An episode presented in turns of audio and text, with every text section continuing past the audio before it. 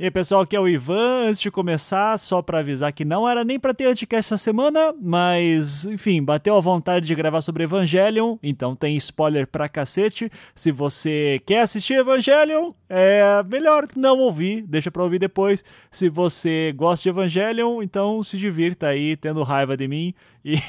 mas no final fica tudo bem. Uh, um beijo.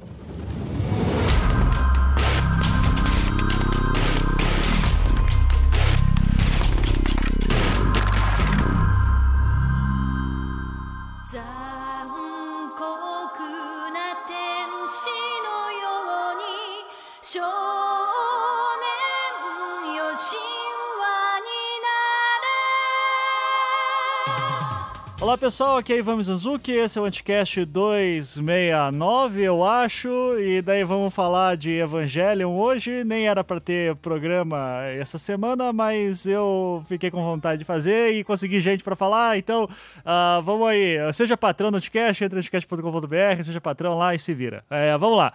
Uh, estamos aqui hoje com o nosso querido André Magin. Tudo bom, André, lá do Jogabilidade? Como é que tá, meu querido? Tudo bom, Ivan? Primeira vez participando do Anticast, enfim.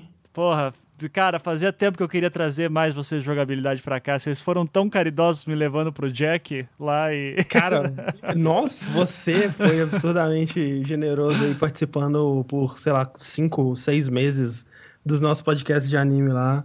Então é o mínimo que eu podia fazer aqui. Cara, foi muito legal e já, já recomendo aí, conheçam lá o jogabilidade. Depois o André faz toda a, o jabá aí também, né? Mas tem os episódios lá de anime que a gente gravou que foi muito bacanas e eu, e eu sempre peço desculpas pela minha recomendação do Tokyo Ghoul, tá, que é uma bosta, mas tudo bem. Ah, acontece, né? Então, temos aqui também dois freakers lá do Mundo Freak. O host, seu Andrei Fernandes. Tudo bom, Andrei? Saudade de você aqui também. Olá, gente, tudo bem? Eu só queria deixar muito claro aí que vocês estão falando sobre anime. Eu, eu mal conheço anime, é, eu não sou otaku, tá bom, gente? Então não me confunda com essa, com essa galera. Eu, eu, queria dizer que eu também não, hein? Mentira! mentira! Nossa! Isso é mentira pura! e que eu já ativo uma carta armadilha aqui que você, comentarista que tá aí com, com o dedo aí no botão, é, eu só queria falar o seguinte: é, pode não gostar, tá? Não quer dizer que não entendeu a série. Tá bom? Beijos aí de luz pra vocês. Eita, nós, vai ser bom hoje.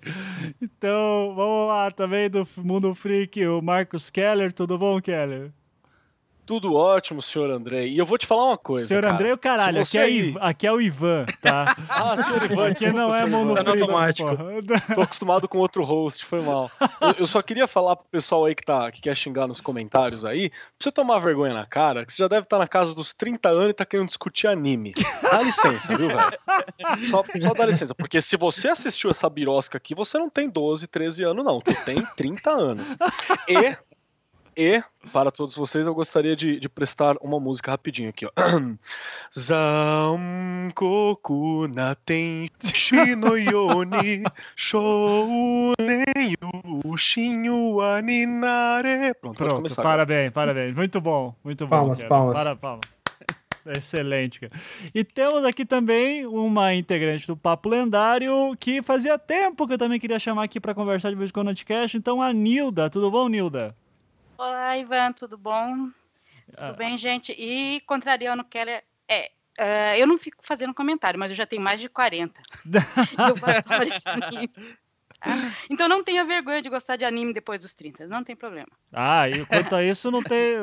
Aqui ninguém tem. Todo mundo tem culpa no cartório em relação a isso, então vergonha não vai ser o problema. Uh... Ah, tá. Iva, uh, antes de tudo, deixa eu te dar um recado de um dos meus sobrinhos. Você ah. não deve mexer em religião dos outros. Eita, nós! O que que eu. Não Mas, fique caramba. falando mal de evangelho no Twitter. Ah! ai, ai, Gente, peraí, peraí. Eu, eu, tenho só mais uma coisa para falar. Vamos fechar um, um, acordo aqui antes. É Evangelion, Evangelion, Evangelion ou Evangelion? É como você quiser, Keller. É então... Evan, Evangelion. Evangelion. Evangelion. Evangelion. Evangelion. Evangelion. Pronto. Gente, vamos aqui nessa corte, tribunal da internet, né? Vamos já é, estabelecer os critérios, né? Uh, o, o, o, começar aqui, eu quero saber se vocês gostaram ou não de Evangelion quando vocês viram. Então, começar aqui com o Andrei. Andrei, bom ou ruim? Top 1, filha. Top 1. Eu vou, eu vou sair da porrada com vocês Você curte pra caralho, sim. Eu curto pra caralho, cara. Ele foi marcante pra cacete pra mim na minha adolescência. Tá pau a pau com Full Metal Alchemist, que são meus xodóis, assim. Caralho. Mas eu, eu, reconheço, eu reconheço, enfim, as críticas e tal. Eu, eu aceito, eu, eu sou bem de boa não, com não, relação não, a não, isso. Já falou que é fanboy, se fudeu. Aí agora tá, tá, do lado do fanboy. tá. O, o André eu já sei, mas fala aí pra galera. E aí, André? O Evangelho?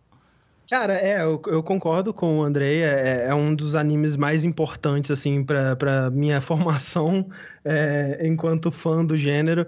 É, foi um daqueles, né, como vocês disseram aí, quem assistiu isso tem mais de 30 anos, e eu fiz 30 anos em 2016, então eu assisti Evangelion com uns 14, 15 anos, e eu tava na idade ideal para ele ter o impacto que ele teve em mim, assim, então foi uma coisa transformadora mesmo. E assim como o André, eu também reconheço os defeitos. Eu não sou. É, não vou defender com unhas e dentes aqui as coisas mais absurdas e ridículas dele, mas eu sou muito fã de Evangelho. Tá, beleza. É, Keller, você. Olha, eu vi nessa mesma faixa etária aí. Eu acho que eu tava beirando uns 15 para 16 anos. E a primeira vez que eu assisti, eu fiz a loucura de ver tudo numa tacada só, assim, sabe? Comprei os divisão Mega Piratations, uhum. sentei na frente da TV e foi os 26, né? 20 e tantos episódios, não lembro quantos são agora.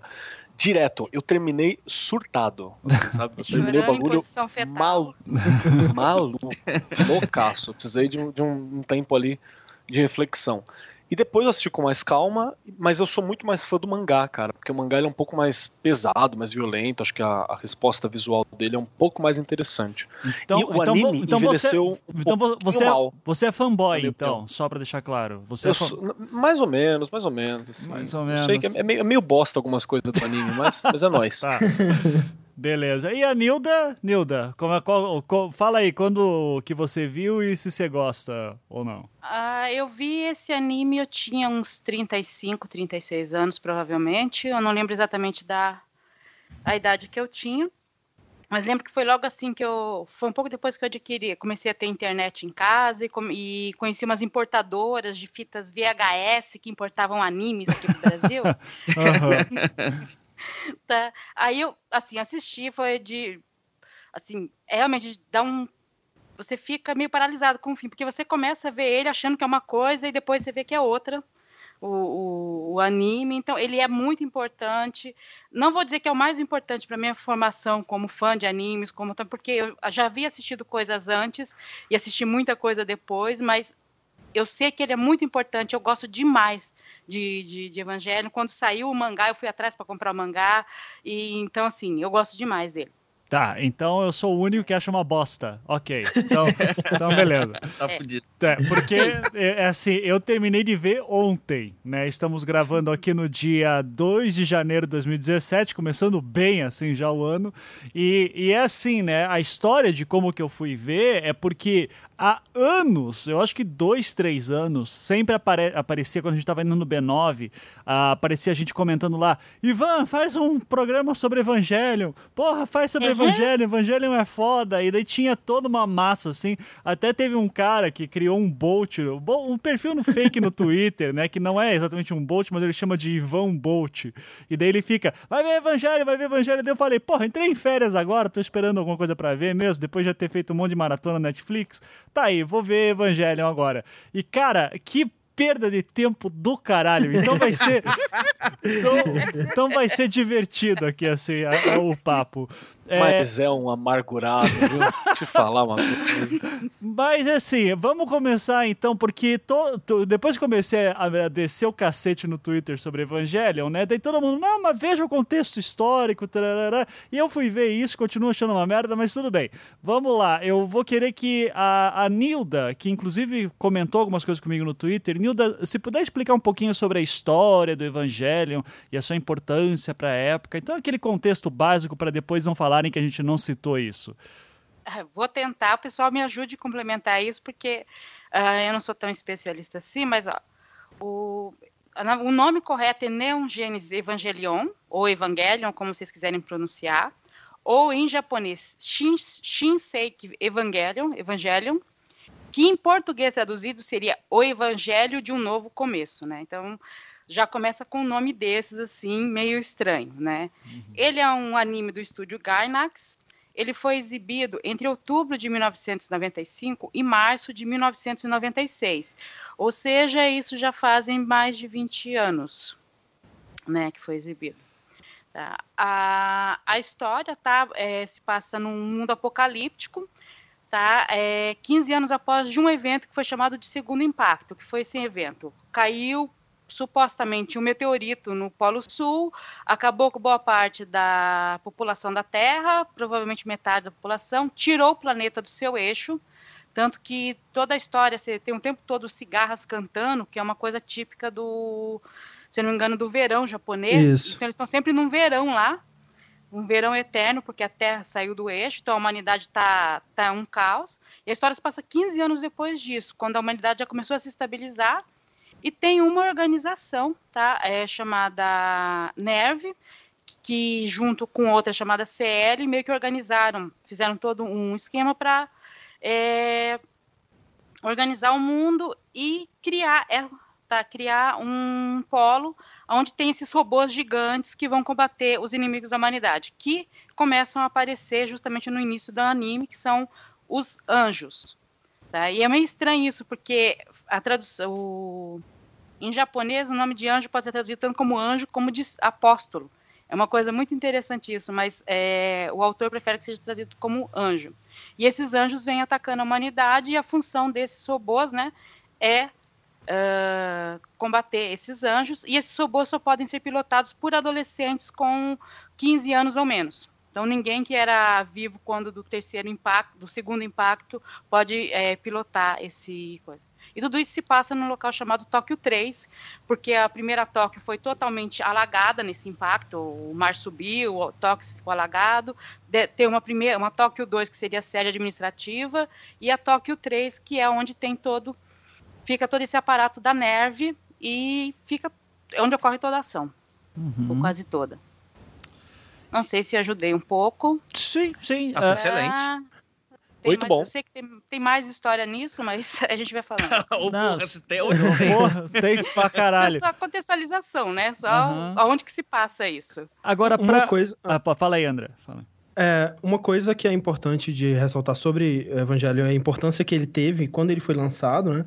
É, é que ele foi um, um, anime muito marcante, né, na cultura pop do Japão, né? Muita gente, eu já vi gente comparando assim, ah, ele é o, o Cidadão Kane dos animes que mostrou o potencial da mídia, ah, né, pra... Porra, pra... para, né? eu acho que é, é, o pessoal exagera pra caralho, mas eu acho que, se for fazer uma comparação, é parecido com o Star Wars dos animes, assim, no sentido de que ele, é, assim como Star Wars é, é de certo modo, mostrou que ficção científica não era só aquela coisa B que só um, um, super nicho conseguiria aproveitar, e ao mesmo tempo criou um império de merchandising e multimídia gigantesco que está vivo até hoje.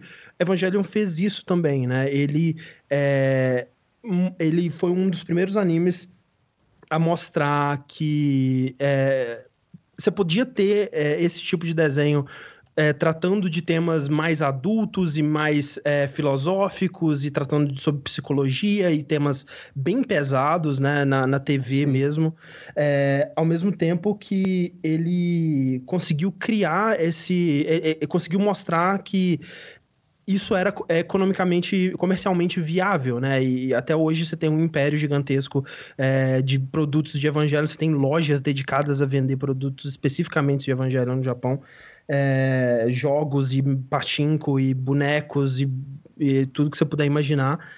E, e tudo isso é, é muito. É, é, é, parte muito forte dessa cultura otaku, né? Que Sim. a gente uhum. tem hoje.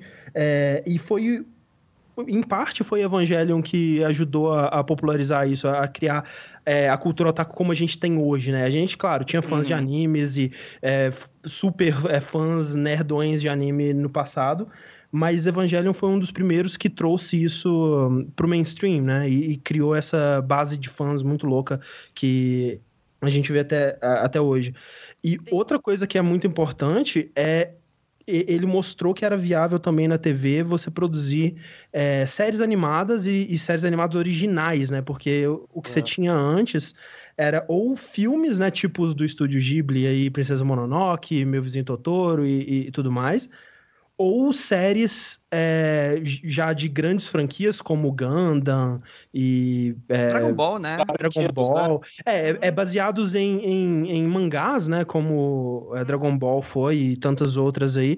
Mas Evangelion ele veio do nada, né? Ele não foi baseado num mangá, ele não foi baseado numa série de brinquedos, ele não foi baseado num filme, num livro, nada e abriu caminho aí para outras grandes séries como Cowboy Bebop, é, como é, é, é porra, sumiu. É, Samurai Champloo, por exemplo, também. Sim. Uhum. Sunrise e tal. É, uma coisa que é dita é que o é, Evangelho deu uma revitalizada no, nos animes, principalmente animes de, de robôs, mas ele deu uma revitalizada justamente por ele trazer outras questões, não ficar tanto no raso como as outras histórias ficavam na questão da psicologia, na, na, na questão do, do, personagem. Você poderia aprofundar um pouco mais e você poderia abrir até outros horários. No final, acabou abrindo até outros horários, se eu não me engano, para você tratar esse, essa questão. Uhum. E a Gainax, que é a empresa que o produziu, até hoje, boa parte da renda dela vem do, do Evangelho, ela tem que ficar revitalizando porque ela não produziu muito mais coisas de sucesso depois disso. Né? Sim, sim. Tanto é que ela tá há 10 anos aí quase produzindo os rebuilds, né? E fazendo, tirando o máximo de leite que eles conseguem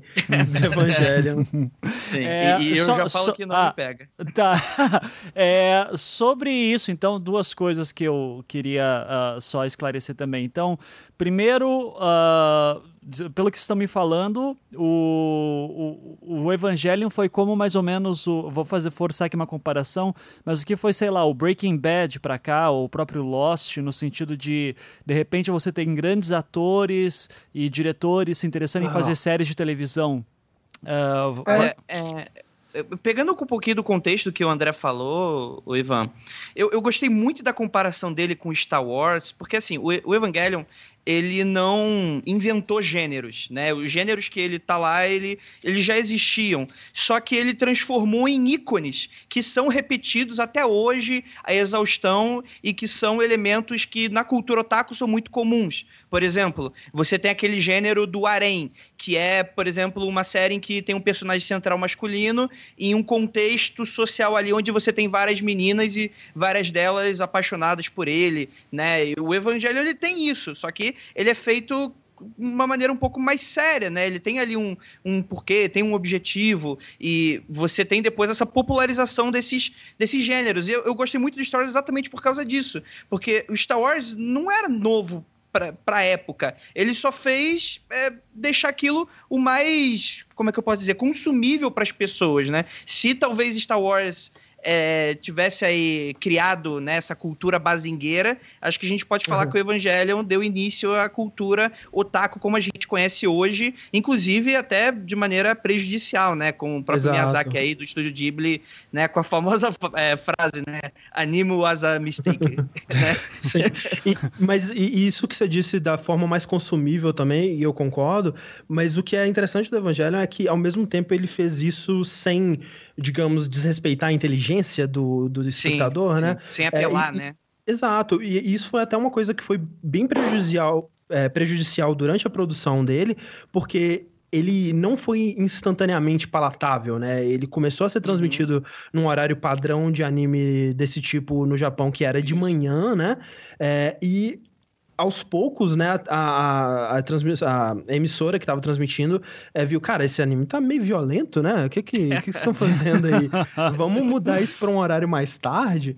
E, e quando, né, dá pra ver exatamente o momento em que ele muda, que é tipo, seria na segunda temporada, né? Se você separar ele em duas temporadas de 13 episódios, você vê que exatamente no, no 14 episódio é um episódio de recap, né? Ele recapitula tudo que aconteceu antes, justamente porque ele tava começando a passar num novo horário para um público uhum. novo, né? E foi a partir daí quando ele começou a pegar um público mais velho, adolescente, adulto, foi que ele começou a realmente é, ter essa, essa popularidade, começou a ser discutido e difundido no boca a boca e tal. Tem que lembrar que tem um, tem um lado B aí, dessa história toda também, que é cheia de erro e de gente bêbada e maluca. Porque o próprio, o próprio o Hideaki Anno, né, que é o cara que estava criando, primeiro que ele é meio surtado, saca? Ele tinha uhum. algumas dificuldades. Ele, quando ele começou o Evangelho, tinha passado por uns quatro anos, assim, de, de depressão profunda, que ele mesmo fala. E tudo isso que ele, que ele passou, que ele sentiu, ele tentou jogar pro, pro anime também. Eu acho que conseguiu de uma maneira muito boa conversar a respeito. E também o Evangelho, o Evangelho ele só saiu porque é, conta-se né, que o Hideaki Anno estava bebendo um dia com o cara da Kings Records, que é, é Otsuki alguma coisa, o Otsuki é o sobrenome dele. E o, no meio da bebedeira, o Otsuki virou pro, pro Hideaki Anno e falou assim: vamos trabalhar junto no anime. Eu garanto o espaço para você para um anime. Aí o, o Hideaki falou, mas que tema? Aí ele, o, o, o Otsuki falou assim: alguma coisa, qualquer coisa, diz aí, faz o que você quiser. Uhum. E aí, palavra de japonês foi firme, né, mano? Aí o Hideaki falando, o falou, beleza, foi pra Gainax, que era o escritório, falou pra galera lá, aí, ó, tamo todo mundo empregado, temos um projeto, vamos sair o projeto Eva. Uhum, e aí, sim. o que que ele... E, é, e aí já deu uma merda. Aí o que que ele fez? A loucura dele foi que ele falou assim, olha, eu não quero que as fabricantes de brinquedos, né, porque tem esse histórico de... Toda a animação, na verdade, as animações surgiram para vender brinquedo né? Os grandes animações elas eram para vender brinquedo, inclusive Sim. no Ocidente também. E aí o que, que ele, o Hideaki falou? Eu não quero que as, que as empresas fabricantes de brinquedo tenham poder em cima da gente. Então eu vou fazer um filme, um bagulho de robô gigante, porque eu quero. Só que eu quero um robô impossível de fazer brinquedo dessa desgraça. eu quero um robô, eu quero um robô assim que não fica de pé o brinquedo. Falou, e aí fizeram aquele robô mega magrelo. Uhum. E a fabricante ficaram louca, falou: não, então na verdade, todo esse merchandising que, que o André e o, e o Andrei estavam falando aí, aconteceu, mas porque as empresas fabricantes de brinquedo tiveram que se adaptar àquilo que o, Hideaki, que o Hideaki Anno falou. Eles tiveram que, opa, vamos, vamos vir aqui, vamos, vamos fechar com isso. E aí tem a sucessão de erros. Porque o horário que lançaram primeiro foi ruim, quase faliu. Aí perceberam que, na verdade, os adultos estavam gostando, jogaram para horário noturno, então descobriram que tinha esse aí filão de adulto. a depressão do cara, né, foi lá pro espaço, aí os últimos foi. três episódios também, né, foi aquele, é, né, soco no estômago, E aí teve né? corte, teve corte de verba, que ele já ele teve uma verba pequena, porque a, a Gainax não queria dar muita verba para ele, porque, meu, não, a, os brinquedos ajudavam a pagar, né, falou assim, não, não vou ter brinquedo, falou, então tá, então você tem isso aqui de verba. Então, a partir do episódio 16, 17, a história ela fica meio confusa, ele tem que acabar de qualquer, de um, de um meio qualquer jeito, né? Ele acaba de uma maneira insatisfatória, por isso que tem depois o filme, que acho que é o, o Death and Rebirth, e tem o é, End é, of Evangelion, né? Uhum. Uhum. Que é o, o, entre aspas, verdadeiro fim, que depois ele também ficou Sim. contra esse fim. Fora que ele faz aquela coisa que foi a maior crítica ao Matrix também que o Matrix fez isso se inspirando no Evangelion, que é de uma parte da história tá contada no anime, a outra parte da história tá contado no jogo para Sega Saturn, a outra parte tá contado no jogo com não sei que lá do Sega, e aí tem vários pedaços da história que estão tão, tão despedaçados ali. Uhum, então sim. é uma sucessão de maluquice. E, e, mas virou um filão de dinheiro. Hoje em dia, no, no Japão, duas coisas que dá dinheiro pra caramba, ainda hoje é o Evangelion, Evangelion e o One Piece que tem Sim. tudo, cuecas e por aí vai de One Piece também. Mas One é. Piece merece. Daí é outro assunto já. Mas sobre, mas assim a minha Aliás, compa... Ivan, ah, fala aí. Lê One Piece. Não, mas, mas nem agora fudendo. é o novo, agora vai criar um novo bot. mas a Gente, minha o a... One... Ivan, One Piece só tem 18 anos que ele tá sendo publicado. Não, tranquilo, é. né? Vai, vai, tá chegando vai no capítulo 800 do anime. vai. Jesus.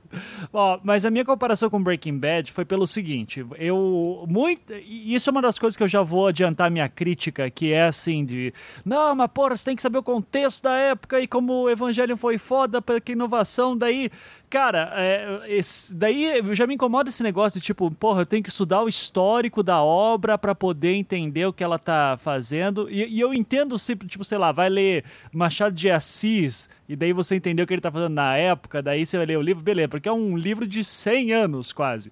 Agora, quando você tá falando uh, de uma obra feita final do século XX, me incomoda um Sim. pouco isso, mas a minha comparação com, com Breaking Bad foi pelo seguinte, porque eu, eu lembro que o Breaking Bad, e daí antes já, já teve outros que abriram caminho pro Breaking Bad também, como o Lost, ou aquele lá dos mafiosos, caralho, o Luigi vai me Sopranos. matar. Sopranos, isso, que são séries que trouxeram assim uma coisa coisa tipo, porra, uma série não é só uma coisa de brincadeira, você pode fazer uma história longa em vários episódios.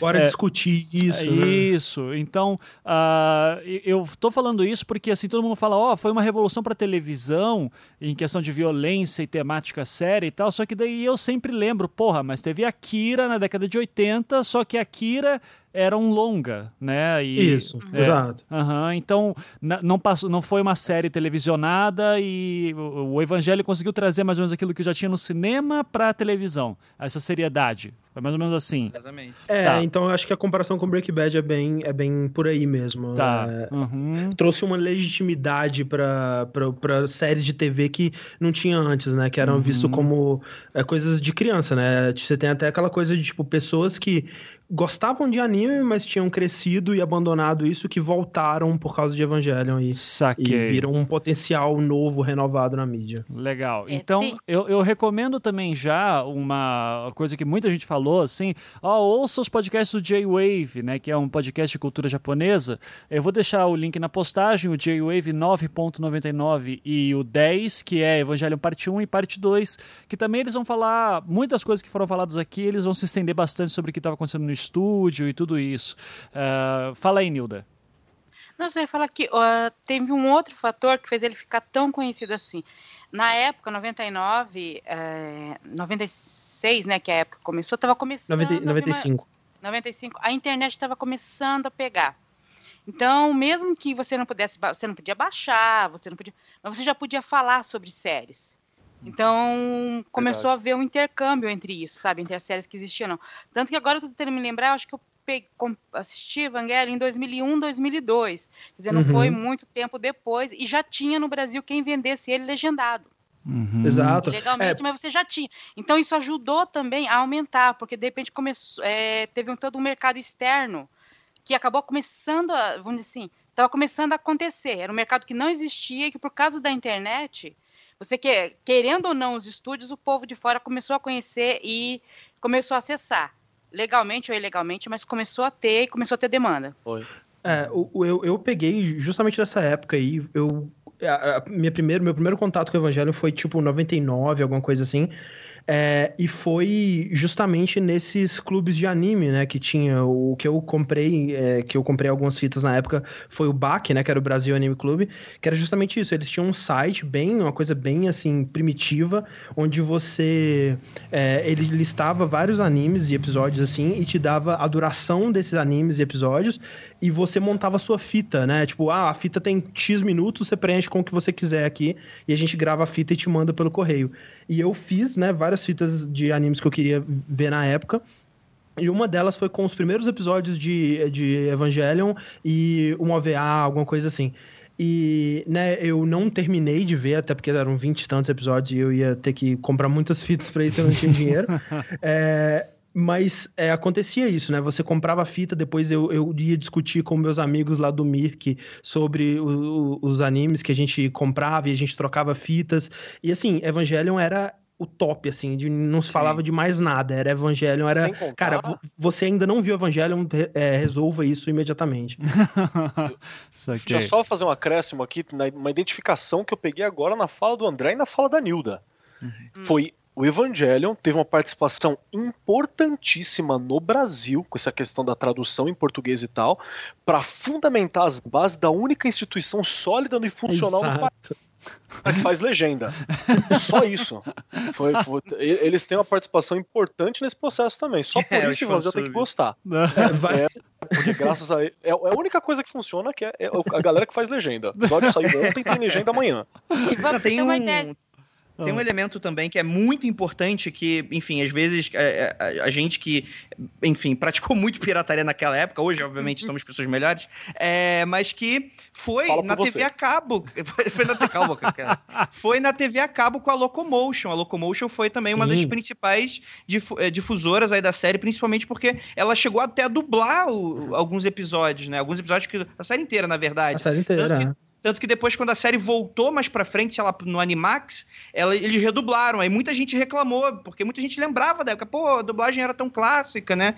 Então teve também isso também, né? Além, é claro, desses redutos, né, é, criminosos dessa galera aí, teve também DirecTV na Locomotion, né? Passava muitos desses animos adultos é, e... Evangelion foi um grande representante. Só um minutinho. Eu fui assistir pela... Fala aí, é, não, só pra, só pra... Ah, não. Tá, tá. Ah. Daí a Nilda fala em é, seguida, vai lá. É, é só. É, eu, eu fui assistir até o fim pela primeira vez justamente na Locomotion. Aham. Ivan, pra você ter uma ideia como é que era essa cultura do, do fansub, então era uma coisa nova. Então você pegava alguns animes e antes de, assim, eles pegavam ele, paravam um frame, o primeiro, o segundo frame, e colocavam toda uma, sei lá, uma, um texto enorme explicando o contexto da coisa antes de começar o episódio. Uhum. Eu peguei, sabe, porque tinha que explicar que na cultura japonesa era assim, porque se você queria outra coisa. Porque eu não comprei só o evangelho. Então, tinha toda uma explicação do contexto antes de você começar a ver o anime. Uhum. Muito do que eu aprendi de cultura japonesa foi lendo, sabe, essas legendas contextualizando a história que ia passar depois. Tá Tanto que há uma reclamação atual de que ah, vocês não contextualizaram, ah, esse, sabe? Tá faltando isso, por isso que ninguém entende. o pessoal sente falta. Cacete, cara. Que, que, que mundo que vocês viveram, hein? Eu, eu, eu, em 2000, 2001, eu tava jogando futebol na rua, cara. Então, não, não que seja melhor, muito pelo contrário, né?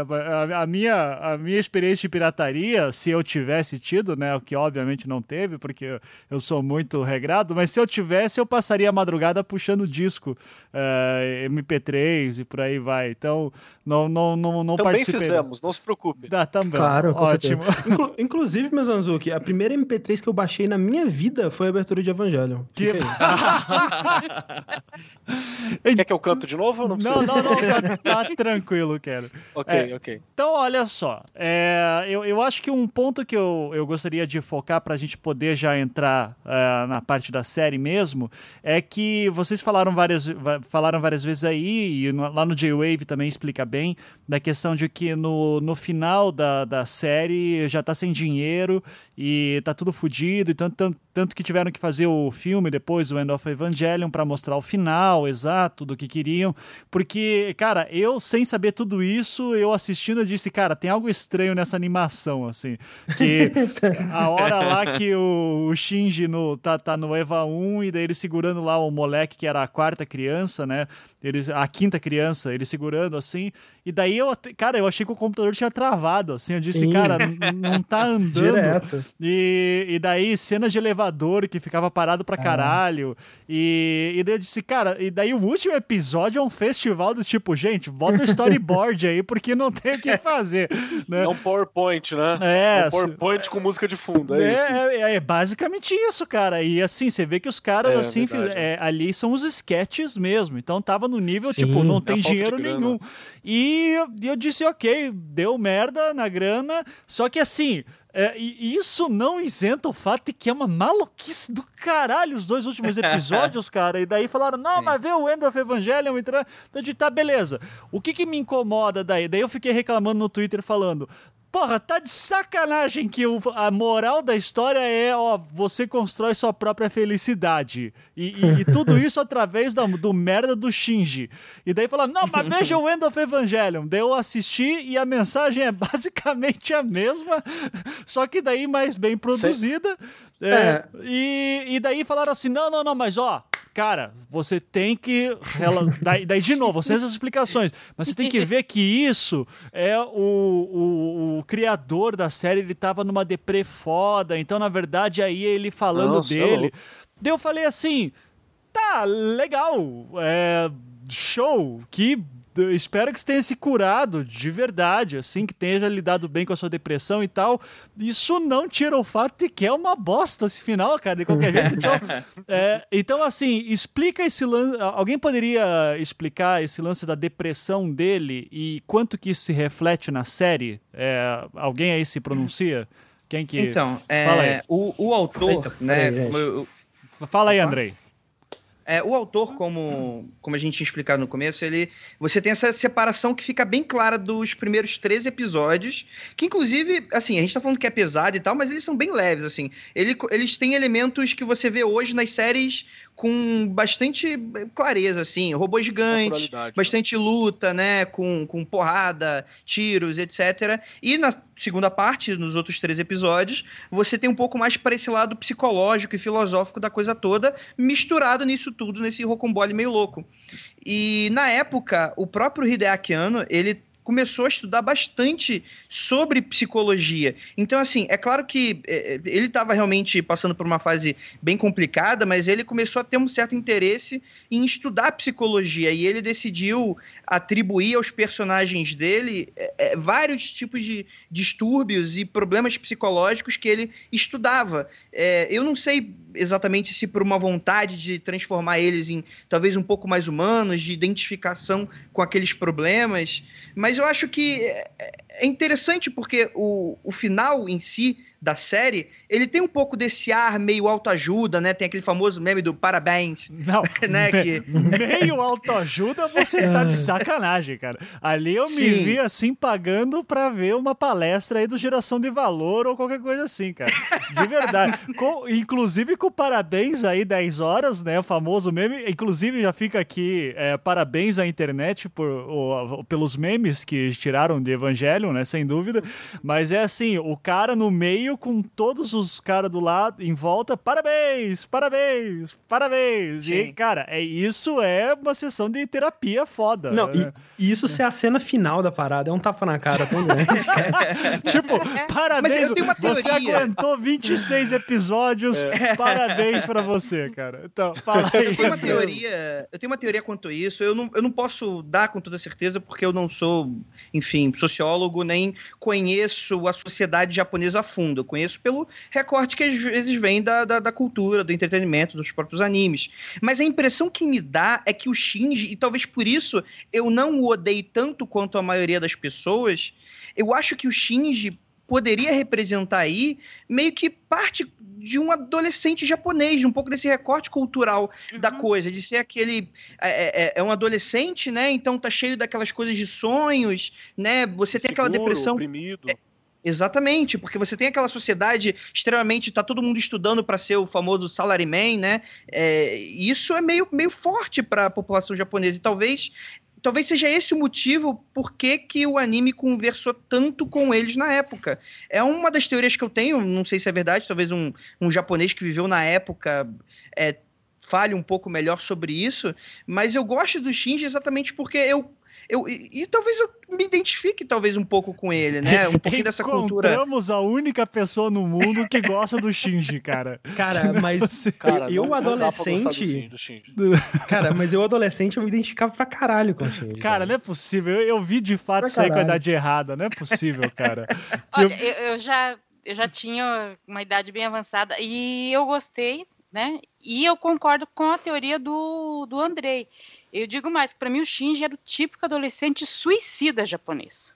Uhum. Né? É. Tinha uma época que havia bastante, não sei se ainda continua, porque a gente não é noticiado, mas adolescente japonês, principalmente colegial, tem um alto índice de suicídio, porque eles têm uma cobrança muito grande. E eles são, pior ainda, numa sociedade que emocionalmente eles são uh, fechados na hora de, exter né, de externar os sentimentos. Então você é muito fechado numa fase complicada da vida e estão te cobrando para você decidir o que você vai fazer o resto da sua vida. No Exato. Japão tem muito suicídio. Nessa época havia um índice bem alto, porque o Japão estava entrando numa crise econômica e o sentido da vida, principalmente dos meninos, era conseguir um bom emprego, porque o homem japonês tem que conseguir um bom emprego. Então, eu achava que o Shinji era bem isso, era o, o tipo suicida japonês. Uhum. É, até porque um pouquinho daquela cultura, daquela cultura hikikomori, que é claro que o Shinji ele não é um, um hikikomori porque ele vai pra escola, mas tu vê que, por exemplo, na série inteira, ele sai da escola e vai direto para casa, ele fica sozinho, na, sua solidão. Né? Sempre mostrando ele olhando pro teto. Exato, né? É. Tem aquele dilema do ouriço, né? O cara que se afasta das Sim. pessoas, né? Um pouquinho dessa cultura. Para quem não sabe, os hikikomoris é um problema, enfim, de saúde no Japão já considerado, em que a garotada prefere ficar em casa, trancar desafiado, em níveis mais extremos até eles nem saem do quarto, a, a mãe tem que ir lá e, e, levar comida no quarto, que eles não saem de jeito nenhum, exatamente com medo de, de, de se socializar, né? Tem todo um, um, estudo sobre isso que eu nem me aprofundo muito em, a falar, porque, enfim, acho que só um psicólogo ou alguém que entenda um pouquinho mais do assunto. Mas é uma cultura extremamente é, atual hoje no Japão também, né? E talvez reflete, reflita um pouco. Uhum. Se partir desse é. ponto que vocês estão propondo também, você vê uma sacanagem do, do Hideki também, porque tipo, se a situação estava difícil no Japão, né? Como a Nilda já falou aí, que a situação, situação de crise econômica e coisa e tal. E aí a única coisa que você tem na mão da molecada é essa coisa do sonho. Porra, aí viu o Gundam, aqueles robôs gigantes, eu quero pilotar o robô gigante e tal pilotar um robô gigante em Evangelion, pilotar um Eva, é uma tortura. Você morre afogado quando entra naquela merda. O cara tá matando até o sonho da molecada nesse sentido, então, se é isso que ele queria fazer. e eu gosto muito do Evangelion, uma coisa que eu acho bem bacana é que você tem heróis que, que não são heróis, né? Eles são fracos mesmo, eles são pessoas, pessoas simples. Aquela coisa de salvar o mundo se torna uma tortura para eles, porque tá nas costas de pessoas que são incapazes para tentar é, impedir essa, esses anos. Que nem quer, querem, né? Nem querem salvar Não, não quer. Né? E, e, que perdem tudo, e eles são completamente desestruturados, não tem pai, a, as mães, é, nenhum deles tem mãe, a gente pode falar a respeito disso também, porque tem uma questão das almas das mães e dos, dos das unidades Eva, e eles têm doenças mentais, né? E mesmo assim eles têm que ir, eles têm que fazer, e que isso está na mão deles, e às vezes é forçado. Então Sim. tem uma discussão que, que é para além do anime mesmo. O que deixa o, Evan, o Evangelion legal não é só os 26 episódios e os, os, os filmes. É realmente essa discussão que você externa do anime. É isso uhum. que melhora ele, de certa forma. É, eu, eu não tenho tanto problema assim com o final e a mensagem de autoajuda e tal. Inclusive com os dois finais, sabe? Porque é, eu vejo que é, muita gente diz: ah, o, o Ano ele não queria ter feito o que ele fez é, com o, o final da, da série de TV, né? E por isso ele foi lá e fez uma coisa completamente diferente no End of Evangelion. E embora seja realmente diferente, eu vejo que o objetivo final dele foi feito igual nas duas, né? Porque na série de TV você tem o Shinji é, numa, numa, numa digamos, uma visão da, de dentro da mente dele, né? Super introspectivo, e ele reavaliando e pensando na vida e, e as outras pessoas lá é, aparecendo e, e, quase como se fosse um. fazendo um questionário para ele, ele pensando na, na, nas questões da vida dele. E no End of Evangelion a gente tem uma, uma resolução mais de anime, com batalhas e, e, e né, lutas e criaturas é, espaciais e, e viagem, sei viagens de LSD foda. Muito assim, louca. Uhum. Mas que nos dois casos eles chegam na mesma conclusão, né? Porque Evangelion, no fim das contas, é, isso que vocês falaram aí é muito. Eu, eu vejo muitos como verdade é, é um anime muito sobre essa coisa da individualidade, né? Como que a, a sociedade japonesa ela não incentiva a individualidade, né? Você tem que. É, eu lembro até de um, de um momento em que a Asuka quando ela chega para morar com a Misato e o Shinji é, na, na, no apartamento lá, ela pergunta assim: Nossa, eu não acredito, como é que vocês japoneses não tem tranca na porta? Vocês usam essa porta que corre aqui? Como é que vocês conseguem viver assim? E a Misato fala: Ah, é porque a gente coloca as necessidades dos outros nas frente das nossas, né? E tal. E, né, dando uma liçãozinha de moral, e isso é muito bonito e tudo mais.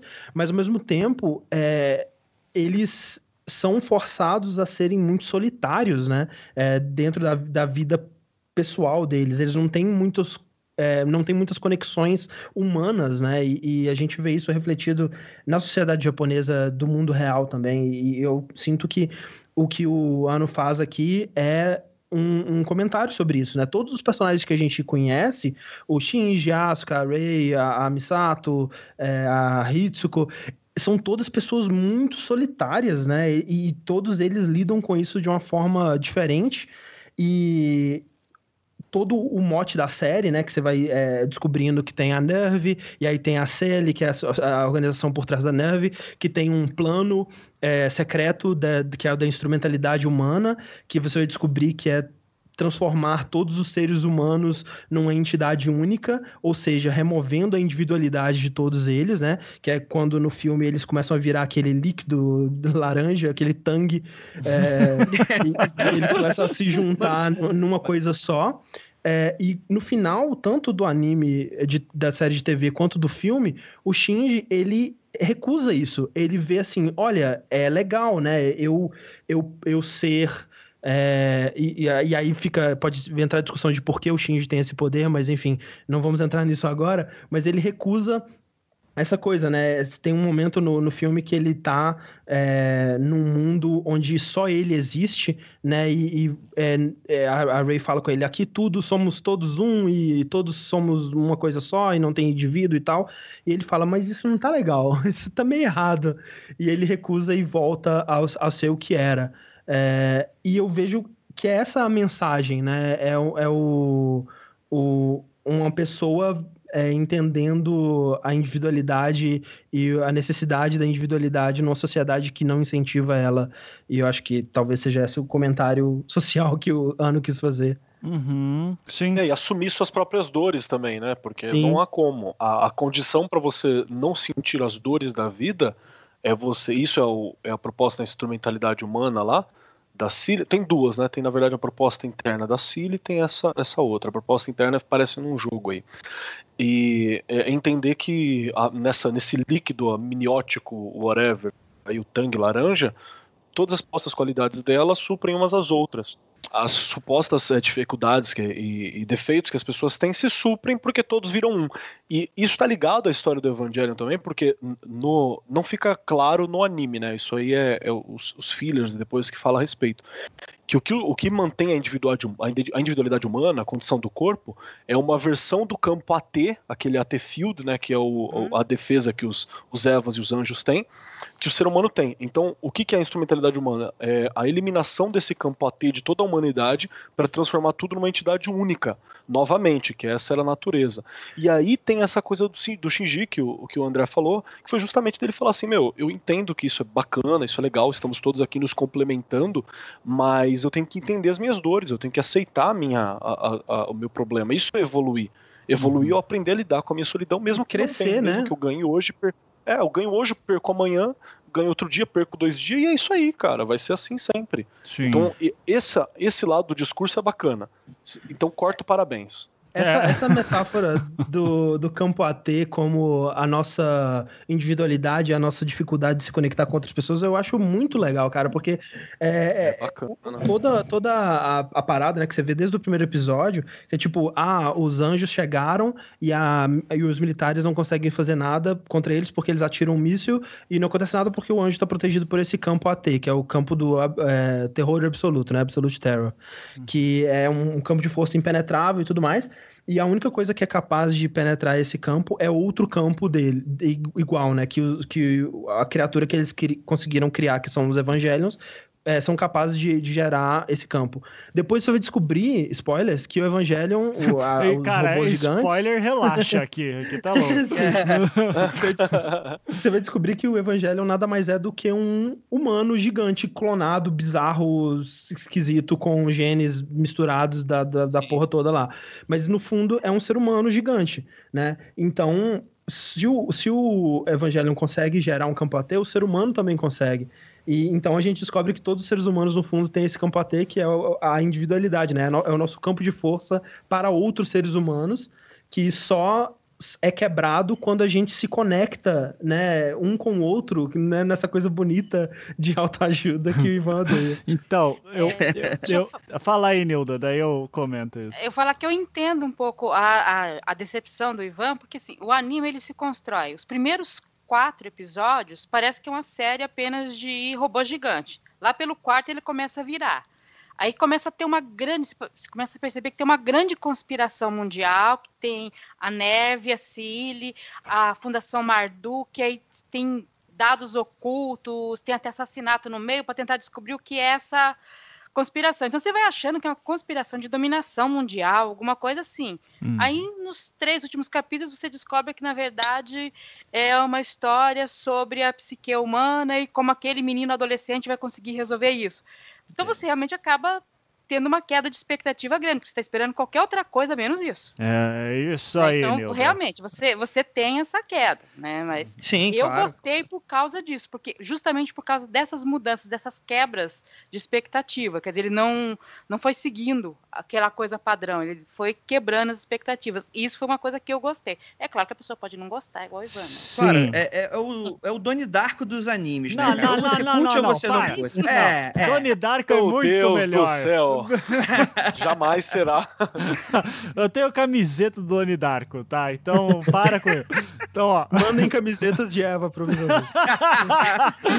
Então, não, ó, a camiseta eu não digo, mas eu queria aqueles robôs em, toy- em action figure, cara, que eu acho, achei, os, Então, os cara, design é, é muito foda, cara. É muito foda, né? Eu ia te perguntar isso, Mizanzu, que você tá falando que você não gostou dessa parte mais é, melosa e tudo mais, da autoajuda, mas a parte dos robôs e das porradas não, não supriu Não. isso pra você? Então, é aí que tá o meu ponto. Vamos falar o que eu gostei. Eu gostei pra caralho do, dos robôs, né? E do funcionamento do mundo na questão de Uhum. como todo bom anime japonês que vai pegar coisas ocidentais, assim como a gente pega coisas ocidentais e fode tudo, eles foderam tudo também, né?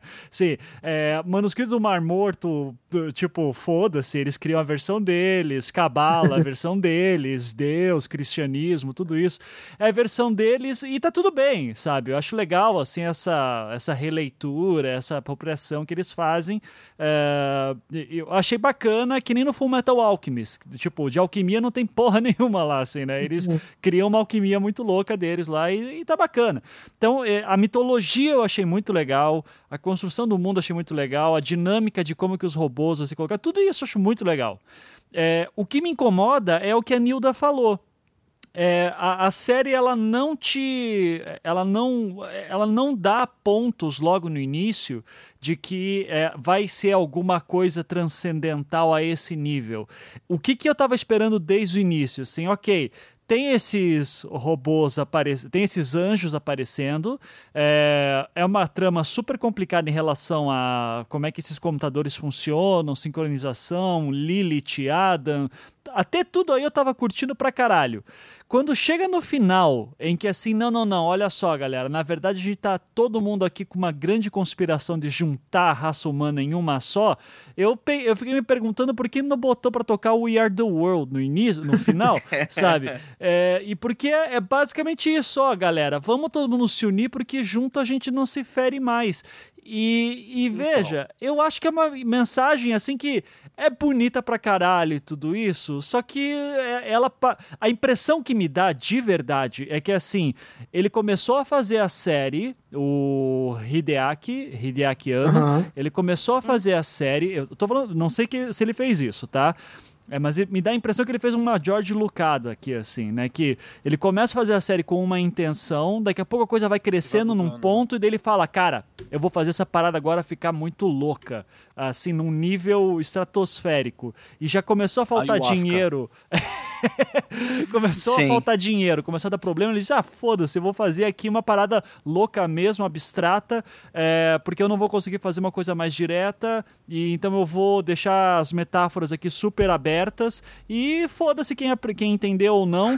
É, e eu tô inventando metade disso no- na reta final, sabe? É bem isso, cara. É, É. bem isso. É, mas tem, o, tem- tem o lance também que a gente falou um pouquinho mais no começo sobre essa questão dele ter encurtado um pouco a série, só que às vezes a gente não dá muita percepção. Eu sei que também não é essa discussão que isso não, não qualifica a série como melhor e tal, mas é uma desculpa que geralmente as pessoas costumam dar, que é, por exemplo, é, eram para ser 28 anjos. No final da série são 17. Então você imagina aí que pelo menos metade da série, como idealizada no seu início, provavelmente foi limada. Então você não tem talvez aí um crescimento, uma, uma mudança é, mais, mais aos pouquinhos, né? E vai introduzindo pezinho na água e, tal, e já corta exatamente pro, pra parte final, porra louca que ele imaginou, né? Tem um Sim. pouco dessa, dessa questão, mas que obviamente não, não transforma a série como algo melhor, não é uma desculpa. Uhum. Aí a gente tem que olhar como é o que é né? Não como hum. deveria ter sido, né? Ma, mas, André, mas você tem... acha que nesses, nesse, se fosse fazer esses 28 anjos no final,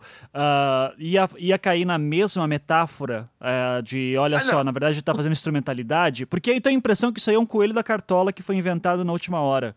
Entende? É, é isso que mas me é. incomoda. É, eu, eu eu acho que não, viu? Só vou, vou, cortar um pouco você, André, desculpa. Eu acho que se ele tivesse tido a grana para trabalhar isso, seria diferente, porque quando a gente fala da instrumentalização e instrumentalidade humana, existiam vários planos dela.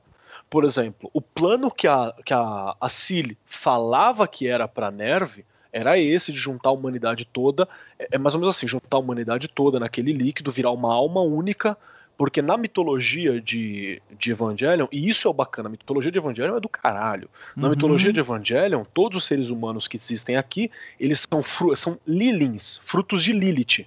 Uhum. Né? Eles Sim. são frutos de Lilith e os Evas são frutos de Adão, por isso que tem esse Não, nome, não, não, é o, os anjos, né? Os anjos, é. Os, os anjos os também. Anjos e, é, e os, os Evas, Evas é. também. Os Evas é um clone. É que os Evas né? são clone do, de, de, do Adão, né? Mas é, naturalmente são, são frutos são disso. E aí tem uma, uma pegada, porque na história, enquanto os frutos de Lilith, os filhos de Lilith, ela veio abençoado com o fruto do conhecimento. Então eles iam ter ambição, criação, crescimento e tal, ciência. mas iam ser finitos. Os fi é, ciência, os filhos de Adão, né, os que são os anjos, depois os Evas, eles viriam com é, do, do, poder, da força, que é um motor perpétuo de vida, né, de existência, que é o tal do motor, acho que é motor S2, alguma coisa assim. N2, é. Sim. N2, que é o é, motor. É, N2 é, é bom. Evas... É S2. S2. É S2, S2 que os é Evas não tem. Uhum. Que os Evas não tem. E aí, qual que é o plano da Cili que fala pra Nerve junto com isso? É transformar todo ser humano de volta numa entidade de alma única, né? Se fundir isso com Lilith, colocar dentro do corpo de um Eva, porque o Eva não tem alma, ele precisa de uma alma, e aí você tem uma divindade. Essa uhum. é o que fala, você cria um ser divino. E aí a ideia era ter fundir Lilith com Adão e você tinha tanto o fruto do conhecimento quanto o fruto da, da vida, né? Que é o da, do motor e a, e a, ambição, a ciência e tal. Você tinha um ser divino. Esse era o plano que era divulgado. O plano da Cilly, de verdade, que parece no videogame, eu acho que é só citado por cima, ou deixa entender no anime, era fazer isso sim, só que só com a direção da Cilly. Só com aquele então, grupinho aquele, lá. É aqueles, aqueles monólitos do, do, do 2001, né? Era aqueles monólito e o Gendou que iam fazer isso. Iriam ser eles a entidade fundida junto com Adão, junto com o Evangelho, com Eva, enquanto a humanidade virava suco e deixava o suco lá. E eles iam, sei lá, viajar o universo. Fazer o que só que ao mesmo tempo o Gandalf também tinha o plano dele, que era só se reunir dele. com a esposa dele. Com a esposa. É. Que é, tem esse clone e tal. Então você vê, se a gente tivesse aí nos últimos episódios um conflito desses três interesses mais claros, que não fosse aquela viagem de LSD louca e ayahuasca e vamos que vamos, você tinha um roteiro do caramba. Uhum. Você tem uma proposta do caramba ali para rodar. Então uhum. eu acho que se tivesse a grana suficiente para os 26, os 26 anjos, os trocentos episódios, a gente tinha chance de ver uma coisa diferente. Mas isso é eu na minha esperança porque agora que o, o Hideaki Anno tá cheio de dinheiro aí, ele não fez nada disso até agora. não, tá meio... Eu acho difícil, sabe? Porque tem uma história desse tipo que ela é tão grandiosa, né? Que ela vai para temas tão absurdos, né? Que é essa coisa que, tipo, no final do End of Evangelion você tem a, a, a Rey que se funde lá com Adão e, e Lilith e tudo mais, ela cria esse ser é, supremo, que é basicamente Deus, que, tipo como que você vai daí com a sua história, sabe? É, é, ele vai é, num crescendo que eu não consigo ver um, um final onde, tipo, ah, e aí ah, todo mundo se juntou e conseguiu derrotar e, e deu tudo certo no final. E eu gosto desse final meio apoteótico, assim, onde tudo acabou, mas agora a gente tem uma chance de um recomeço, que é uma coisa meio Matrix Revolutions, tudo bem, mas ao mesmo tempo, eu, cara, eu gostei disso na época. Uhum. Eu digo que se ele tivesse tido oportunidade, é, se o ano quisesse realmente um final mais grandioso, igual o Keller tá falando, ele teria colocado no anime. Uhum. Ele pode até no início do projeto ter pensado nisso, ter sido cortado durante a produção por causa de falta de dinheiro, mas ele gostou do final, porque o, o mangá, o final não é muito diferente. Uhum. A diferença que tem é, é, assim, tipo, o destino final do Shinji, mas aí ele ainda tem que fazer a escolha, ele ainda tem que decidir se quer ou não, que fica todo mundo no líquido lá, laranja ou não. Quer dizer, não, não mudou muito. Sim, e, e, no fim das contas, o End of Evangelion é, é, um, é, um, é ele se expressando da maneira que ele quis, né? Ele não tinha. No End of Evangelion, ele não tinha necessariamente um limite muito grande de orçamento nem nada. É, é aquilo ali, é a visão dele, né, colocada num filme. É o que ele queria Sim, fazer mesmo. Scott, né? É. Tanto, que, tanto que uma das interpretações válidas que estão falando, ah, porque no, no, no filme The End of Evangelion é diferente do, da série.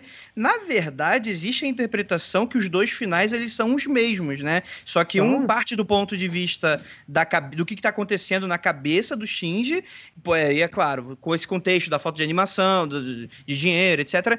E, e o End of Evangelion é o que está acontecendo fora da cabeça fora. do Shinji, que é o, os eventos da série em si, né? Que deveriam ter acontecido acontecido, mas não aconteceram por causa da verba. Uhum. Tanto é que no filme o Shinji ele passa quase o filme inteiro meio que numa posição fetal, sem fazer nada, né? Então dá Todos pra imaginar eles, né? que na cabeça dele. Também, né? É, sim, sim. Uhum. Mas a Asuka antes luta pra caramba, né? Sim. Dá sim. um pau Excelente. lá no monte de Eva. Sim. E, Gente, e acho falar dos personagens é bacana, hein, mano? É, é, é isso era o meu ponto, porque uh, a, a Asuka, a própria Ray, isso é uma coisa que daí a, a caralho, a, a coronel lá, a capitã, Misato. a Misato, isso. Uh, você vê assim personagens femininas super fortes, mas cara, daí até alguém, uma menina também, a Daphne que me segue no Twitter, falou que me incomoda no Evangelho assim, é que sempre tem aquela pontinha de misoginia que aparece assim, sabe? Então, é. É, sabe, algumas mulheres, assim, parece que às vezes elas são uh, ou loucas ou que só, só, só são só estão ali para destruir a vida do homem. E sabe o, o Shinji é um bobão que toda hora as meninas estão querendo ficar com ele também. Uh, Nilda você sente também o problema da, da representação da mulher ali assim? E, é, eu é acho outra época tentou... também né? Mas enfim. Não mas não, não é só isso. Uh, ele tentou colocar nos vários tipos de mulheres, isso sempre se tem, vários tipos de vários tipos de mulheres, uhum. né? Da mais quietinha, tem uma que é a colega de escola deles que até costuma cozinhar e é mais doméstica, uma que é mais forte, gosta de mandar. Ele tentou colocar aquilo. Tem misoginia sim, mas por quê? Porque o Japão é uma sociedade extremamente machista, com muita coisa misógina na própria sociedade japonesa. E aí eu falo que aumentar a escolaridade de uma população não resolve em nada machismo, porque o Japão é uma sociedade extremamente escolarizada Uhum. E lá na escola eles têm divisões machistas, eles aprendem coisas terríveis, sabe? Assim, essa divisão de homem de um lado, mulher do outro, que não se conversa, que são coisas totalmente diferentes. Eles têm escolas separadas de homem e mulher, dependendo de se a pessoa tem dinheiro ou não para pagar uma escola dessas. Então, não se resolve. Então, tem-se muita misoginia e isso é reflexo da sociedade japonesa, não só na época, como até hoje ela é assim. Uhum, tá? Você sim. teve primeiro ministro, ou não sei se era primeiro ministro ou candidato a a deputada no Japão falando que mulher não poderia é, estar no governo porque elas entram em TPM, então isso as desestabiliza. Isso foi plataforma de campanha do homem. Yeah. É, né? Tem no Evangelho. Isso até hoje. É. Tem isso. Então, é, é, reflexo daquilo que tem. Então, incomoda.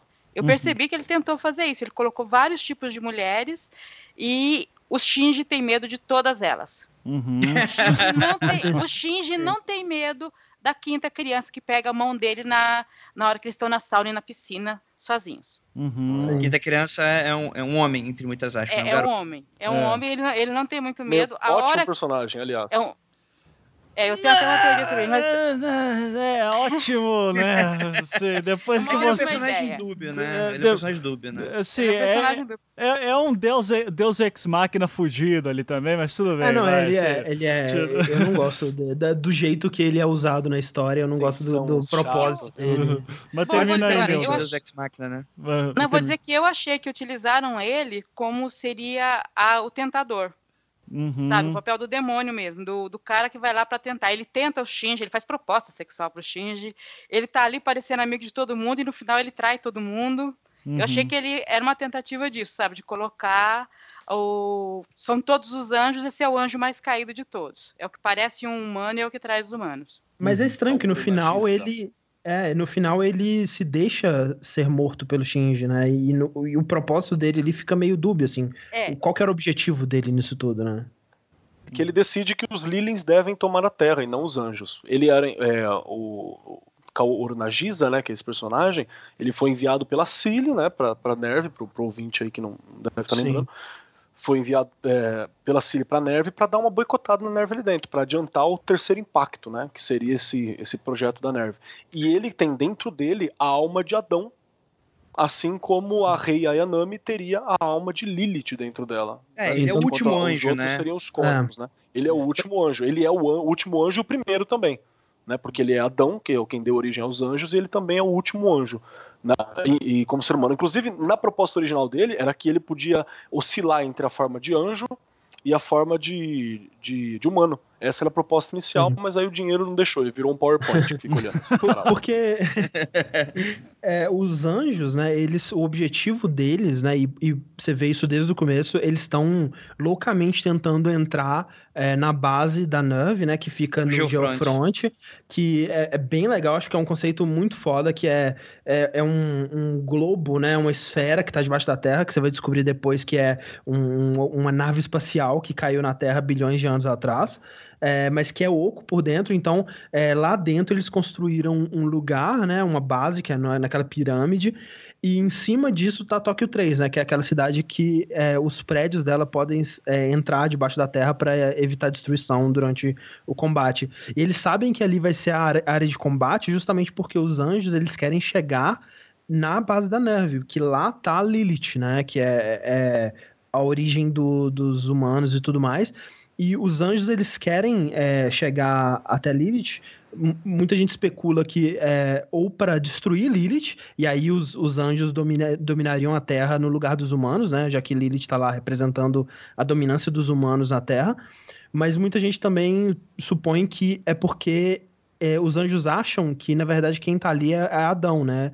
E não Lilith. E, e, e, isso eu acho que é o que é passado pro próprio Kaoru, né? O, o pessoal da Cílio fala: olha, vai lá para você entrar em contato com Adão, que isso vai causar o terceiro impacto e vai colocar em movimento o nosso plano da instrumentalização humana lá e tal. E, é... e ele acha que é Adão, né? Eu acho que é bom a gente entender um pouco desse contexto, porque provavelmente a pessoa que não assistiu o Evangelho agora tá, tá ela tá muito alucinada. cara, quem Já não, faz tempo. Que, tá cara, cara, quem não né? assistiu né? não tá nem ouvindo mais, cara. Então relaxa. se, se, você tá aqui, até aqui, cara, parabéns, velho. sim, sim. É que assim, é, é porque é, esse é, talvez seja um dos grandes, é, entre muitas aspas, problemas de você entender esse enredo, porque tudo é muito dúbio. Você não entra em contato com várias outras outras subtramas e subplots que acontecem. Você sabe o que está acontecendo porque existe aquela lacuna, mas que não é dito para você em nenhum momento na série. Às vezes uma outra coisa nos jogos ou outras coisas assim, mas tem muitas lacunas abertas. Então, por exemplo, a Cilly, é, é, os anjos eles querem Adão, querem, enfim, entrar em comunhão com Adão, e assim eles exterminam a raça humana e, e Lilith no processo, que é, enfim, a mãe da raça humana, né? E provavelmente que se ele falou para esse último anjo que tem a alma de Adão, é que provavelmente lá, provavelmente não, lá está Adão, e quando ele chega, é até claro isso, ele chega e fala, ué, mas isso aqui não é Adão, isso aqui é Lilith, não contaram isso pra galera? O que, que tá acontecendo aqui? e a gente do desse lado também, né? Caralho, o que que tá acontecendo? Não era Lilith que tava ali dentro?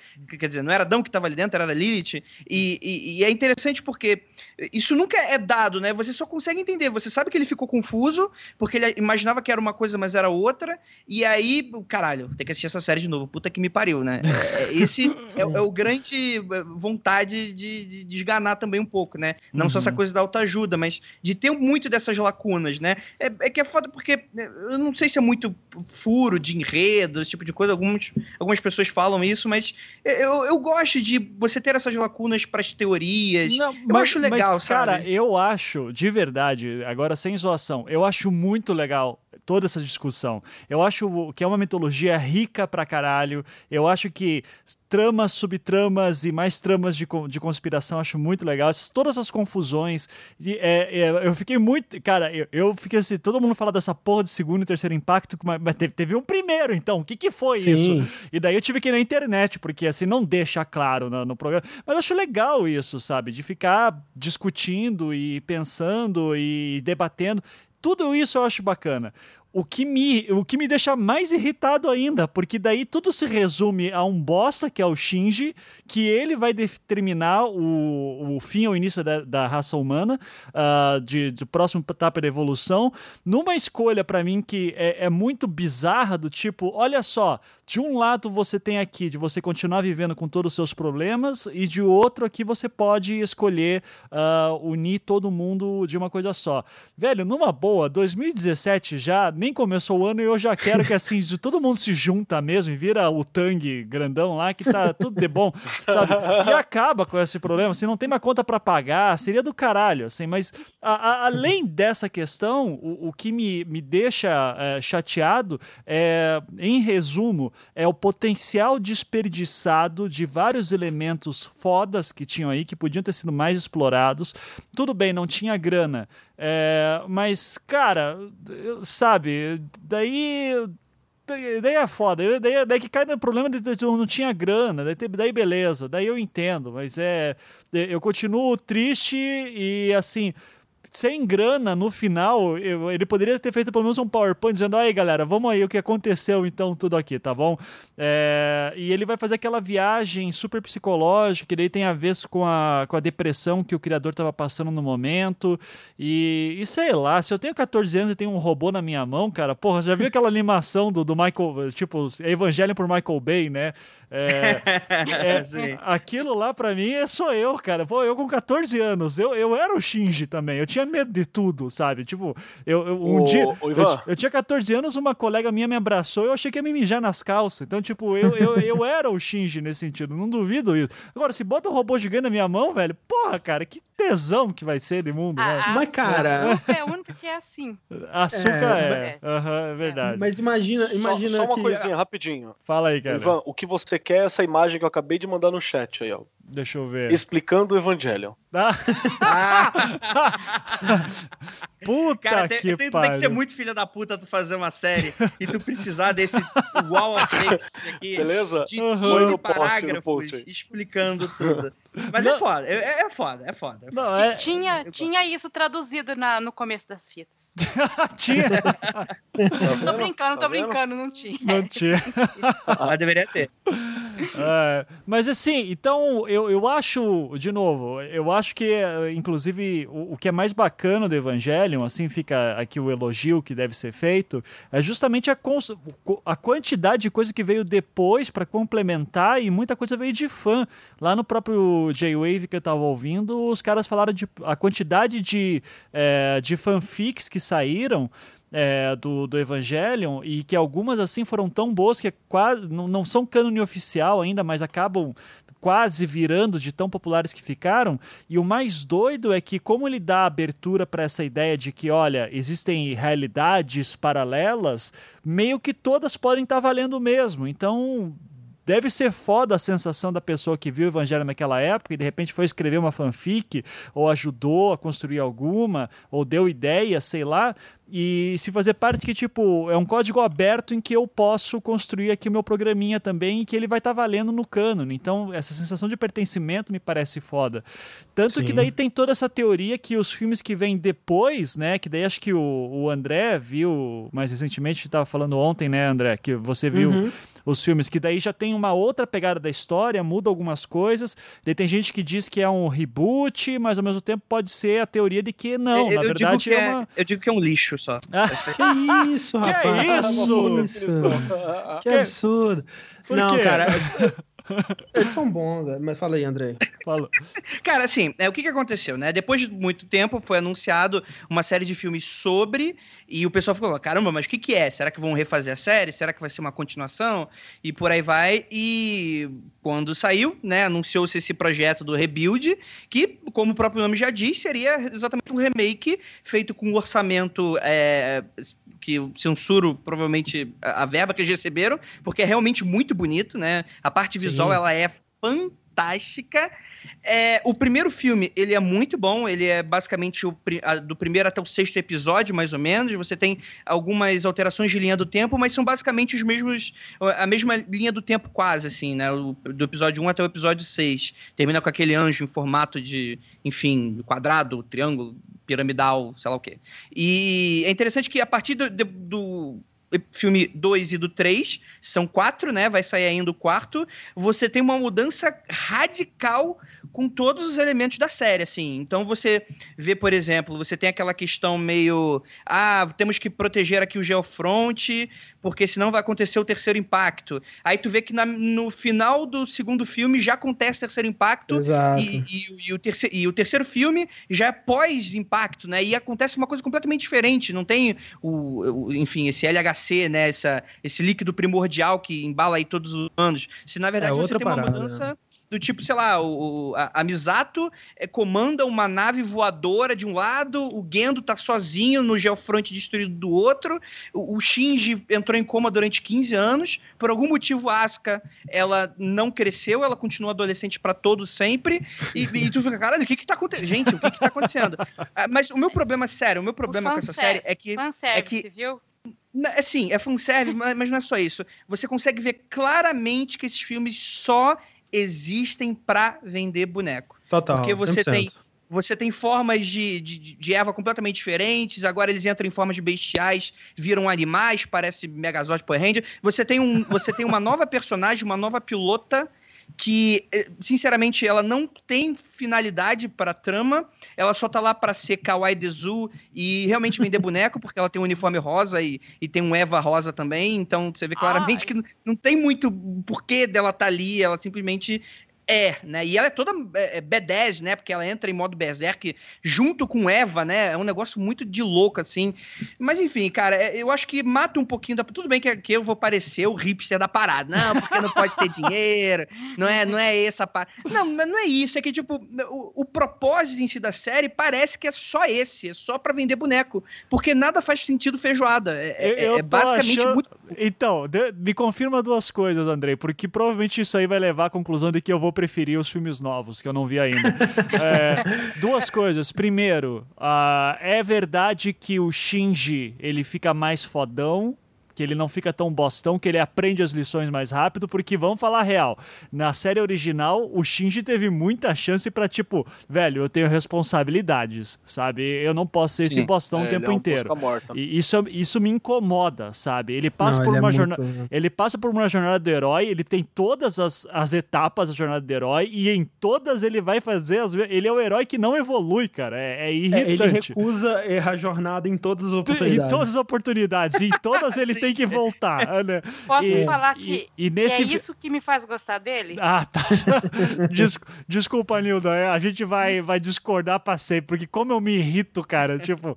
É, e daí. É irritante mesmo. É, e daí diz que nessa série nova ele tá é, melhor nesse sentido que ele vai aprendendo que, tipo, não, tenho responsabilidades e eu vou, vou a, assumir aqui a bronca.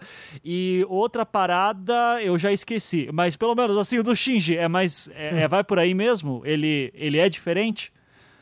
Dá para notar que a série, a, a, série original de 95, ela meio que deu uma exagerada no Shinji realmente. Tanto que no mangá que saiu logo depois, né, apesar dele ter terminado, sei lá, há dois ou três anos atrás, ele começou a ser lançado depois, um pouquinho depois da série. Né? Dá pra ver que o Shinji já no mangá, ele é um pouquinho mais proativo. Ele já não é tão chorão quanto na série original. Então a, a tendência desses novos filmes é você ter sim um Shinji um pouco mais forte, um pouco mais, enfim, tomando suas decisões. Mas eu diria que não é tanto, porque a maioria dos eventos que acontecem no filme acontecem é, não por decisões do Shinji.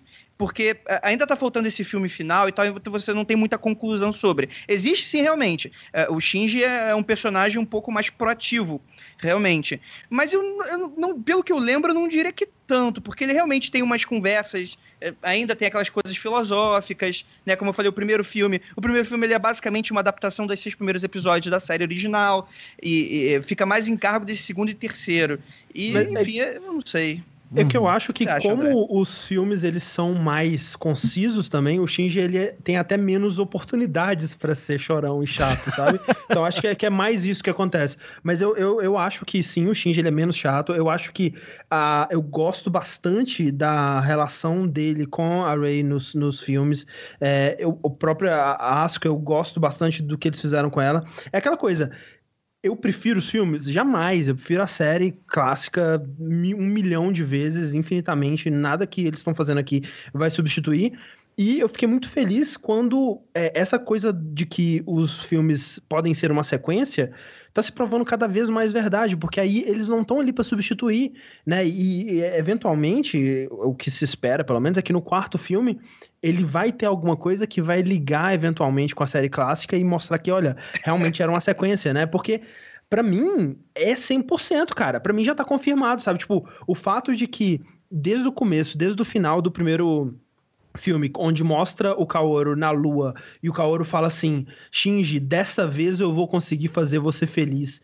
E aí mostra na lua um, um rastro de sangue que é do jeito que termina o End of Evangelion, né? Com a, com a o, a Rey pelada gigante é, jorrando sangue na lua e fazendo um, um, uma linha de sangue na lua. E essa linha de sangue tá na lua do, do final do primeiro filme. Cara, Sim. não tem o que discutir, velho. É, uhum. sequência. Cara. É, é uma continuação. É, é, é uma isso, continuação, e o André falando me lembrou que aparece a quinta criança, ela tem mais história também. Então ela não aparece sim, do nada, sim. que nem na série. É, isso... no, no terceiro filme ela é um personagem central, assim. Né? É, então já me faz gostar mais dos filmes eu nem vi ainda, cara. Então, sabe, só pela questão de desenvolvimento de personagem, é isso que me incomoda. Os personagens não mudam, sabe, na série original. Ô, então, Ivan, fala aí. Só para dar uma colaboração aí na sua imagem do Shinji também, as citações, tem um fórum da internet maluco aí que eu não vou lembrar o nome do cara, Deixa eu ver se eu acho aqui. Reddit. Não sei o nome do maluco, uhum. não tem problema. É, o cara falou, ele identificou né, associações entre a personalidade do, do Shinji e, a, e aqui o livro do Oscar Wilde, O Príncipe Feliz e Outros, e outros Contos. Que na verdade mostra um príncipe que de feliz não tem nada, né? Uhum. Uma das frases finais é tipo assim: e apesar do meu coração ser feito de chumbo, eu não consigo deixar de chorar. Porque é o livro que o Shinji acha no 3.33 lá na biblioteca, é o livro de cabeceira da Ria Yanami. Então, assim, não acha que ele vai virar o Goku Dragon Ball Z, não, que não é isso aí que fala, não. Não. Ele vai continuar. Cara, é, é, ele só não é mais bosta por falta de tempo em tela. Viu? Certo. Mas é assim, o, o, fala aí, Nilda. Eu, eu, eu, queria falar por que, que eu gosto do. Não é que eu gosto do, do Shinji, eu gosto mais é, até da, da Yanami do que do Shinji, mas eu gosto de como ele é representado, porque ele quebra, aquilo que eu falei, ele quer, nesse quesito, ele quebra muito a questão do herói, principalmente o herói japonês de filme de, de, de anime de robô. Uhum. Porque ele é relutante, ele é empurrado a maior parte das vezes para dentro do, do, do, robô, ele dificilmente entra por vontade própria, mas é porque o pai mandou ou porque alguém realmente enfiou ele lá dentro.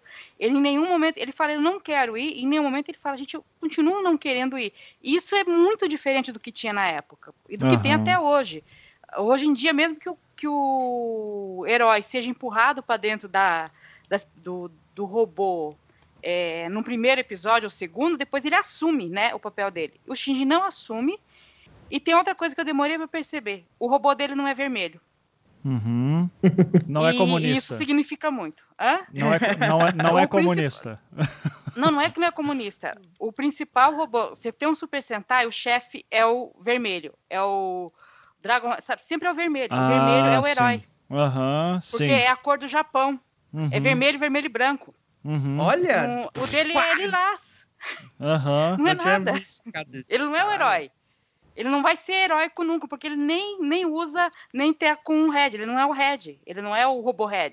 Uhum. Já, já é roxo, né? Aquela cor meio blasé, meio vômito. É, depois de apanhar, né? O vermelho depois de apanhar. É isso. Ele é, o, ele é, o, personagem principal, mas ele não é heróico e tanto não é que ele não tem um robô vermelho. Uhum. Sim, tanto sim. que quando a Asuka mas... aparece com o robô vermelho, porra, é, é, presença pra caralho, né? Assim, o... Sim, sim. É muito foda, é, né? Tem tem uma, tem uma coisa interessante que eu quero falar que no começo da série eu demorei muito tempo para pegar ela para assistir, porque eu tenho um preconceito com coisas de robô gigante. Eu não gosto que muito. absurdo. Tem séries que eu acho legal, por exemplo, Pacific Rim, é aquele massa velho lá, eu curto, mas eu não sou, ah, meu Deus, que coisa foda e tal. Tá lá, eu, eu assisto.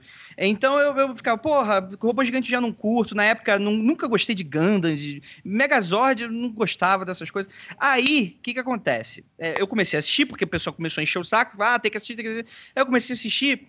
Aí você tem aquele episódio que ele enfrenta, enfim, o anjo que acaba tirando parte da armadura dele. uhum. você descobre que aquela porra não é um robô, na verdade ele é um. É, é, é, enfim, é uma engenharia genética, né? Aquela, né? é um bicho, né? E, um e você fica. Caralho, que porra. É? E aí, minha cabeça foi pro teto e eu falei, agora eu preciso terminar de ver, porque, caralho, e, porque isso para mim foi extremamente bizarro e, e, e, talvez o que eu mais gosto dessa série é o quão tudo, principalmente nessa parte de mitologia, parece tão errado. Errado da parte do tipo.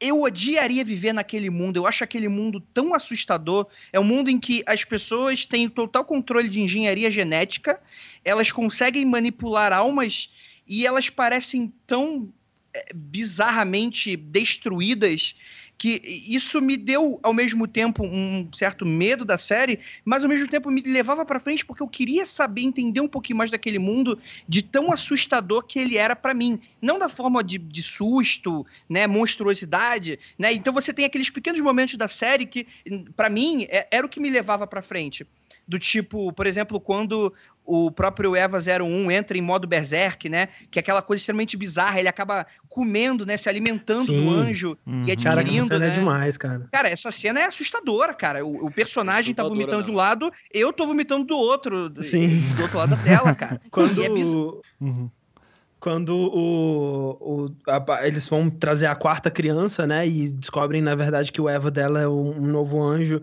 e o Eva do Shinji tem que ser colocado no dummy plug lá, né? No modo automático para batalhar, porque o Shinji se recusa, né? Porque é o colega de sala dele que tá lá. Cara, essa cena, essa, essa esse combate, né? Contra o Eva foi uma das coisas mais chocantes que eu vi, assim, Sim. na época, sabe? Quando ele derruba ele no chão uhum. e, ele, e ele dá um soco na cara dele e o que mostra, corta pra uma cena de um caminhão na rua e uma onda de sangue derrubando o caminhão. cara, é muito surreal, sabe? É, é. E depois ele começa a socar e mostra o semáforo pingando sangue, sabe? Uhum. Mostrando a escala desse combate, o quão absurdo é essa luta.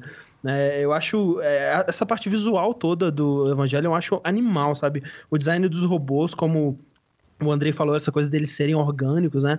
É, toda essa essa é, obsessão do ano com é, infraestrutura, né, cara? Tipo, o jeito que ele foca né, é, é, em estradas, mostrar as coisas indo e vindo, né? Quando você tem aquela, aquele episódio da, do, do anjo, que é, são duas pirâmides, né? Não sei como é que é o nome daquela forma geométrica, uhum. É, que eles têm que desviar toda a, a, força elétrica do Japão para dar um tiro de rifle naquela pirâmide. E o ano ele gosta de mostrar o quanto que isso dá trabalho, sabe? Tipo, ele mostrando Sim. uma dezena, uma centena de caminhões enfileirados, assim, que estão é, fazendo essa infraestrutura, né? Trazendo os cabos e montando a, a essa coisa toda. É, tudo isso eu acho muito legal, sabe? E, e, são coisas de economia, né? Você vê quando é, é, a limitação é, trazendo, construindo parte do estilo que ficou tão atrelado Sim. à série, né? Uhum. O fato de que tem esses cortes para cenas que são fáceis de animar, né? Que são é, muitos, muitos é, muitas câmeras de cima, né, filmando de cima para baixo, uma estrada ou, ou, as cenas do elevador, por exemplo, onde os personagens estão tão pequenininhos lá, no, lá longe que você não precisa animar eles com tantos detalhes. E, e essas cenas são tão icônicas, né? Tipo, é, a estrada e aí o, o, o, texto da, escrito na estrada, da velocidade e tal, que tem que passar ali, não sei. É, sim, sim, sim. E ficou, ficou né, a cara de Evangelion isso, é muito foda. É, é, é, a construção do universo, mas mais do que isso, ele te dá, a total, além de te dar essa questão da proporção, né? De, de, isso foi algo que eu gostei, porque o que, que eu não gostava do robô gigante? É ver aquelas coisas muito inverossímeis, bobas, e aí você você vê, por exemplo, a, a, a primeira, primeiro combate, né, episódio 1, os prédios descendo, né, pro uhum. subterrâneo. Aí tu fala, cara, isso já mudou para mim completamente o ritmo da série. Você vê que eles precisam de um cabo de alimentação na Sim. tomada e que quando termina, eles precisam, tem cinco minutos lá, só senão eles acabam. E, cara, isso para mim denota uma, uma, riqueza, um cuidado de que não tinha Cara, outras séries. Pra mim, a, acaba né? a munição do rifle, a Misato fala: Ó, oh, tô te mandando outro rifle. Aí sobe um prédio e abre pra ter um rifle do tamanho do Eva, né, cara? Uhum. E ele pega o rifle lá de dentro. É muito foda. Não, e é, a própria sim. construção de regras também, né? De assim, a primeira coisa que você pensa, pô, por que não tem reator nuclear? Daí tem um episódio que mostra lá a tentativa de fazer um Eva com reator nuclear, que dá merda, sim. né? Então, a construção de regras é muito legal também. E aí, Nilda? Eu ia falar que essa coisa de, das cenas paradas, de você pegar um personagem lá longe que tem um elevador, foi. É, começou isso por causa da falta de dinheiro. Só que isso acabou virando até um estilo da Gainax. Foi começado a considerar uhum. como um estilo próprio, porque eles conseguiram se virar com isso. Tanto que tem um anime bem posterior que foi através desse anime que eu fiquei conhecendo é, Evangelion, que, que, é o Carecano, ele tem muitas cenas meio paradas. E, e, é um romance é, de colegial, era para ser uma coisa mais agitada. E eles fizeram, sabe isso? Eles inventaram, é, como é que é? Eles inovaram tanto que tem uma, uma cena de carecano, um episódio, que eles pegaram os personagens, desenharam, colaram em palitinho de sorvete e ficava mexendo pela tela. É o episódio inteiro isso.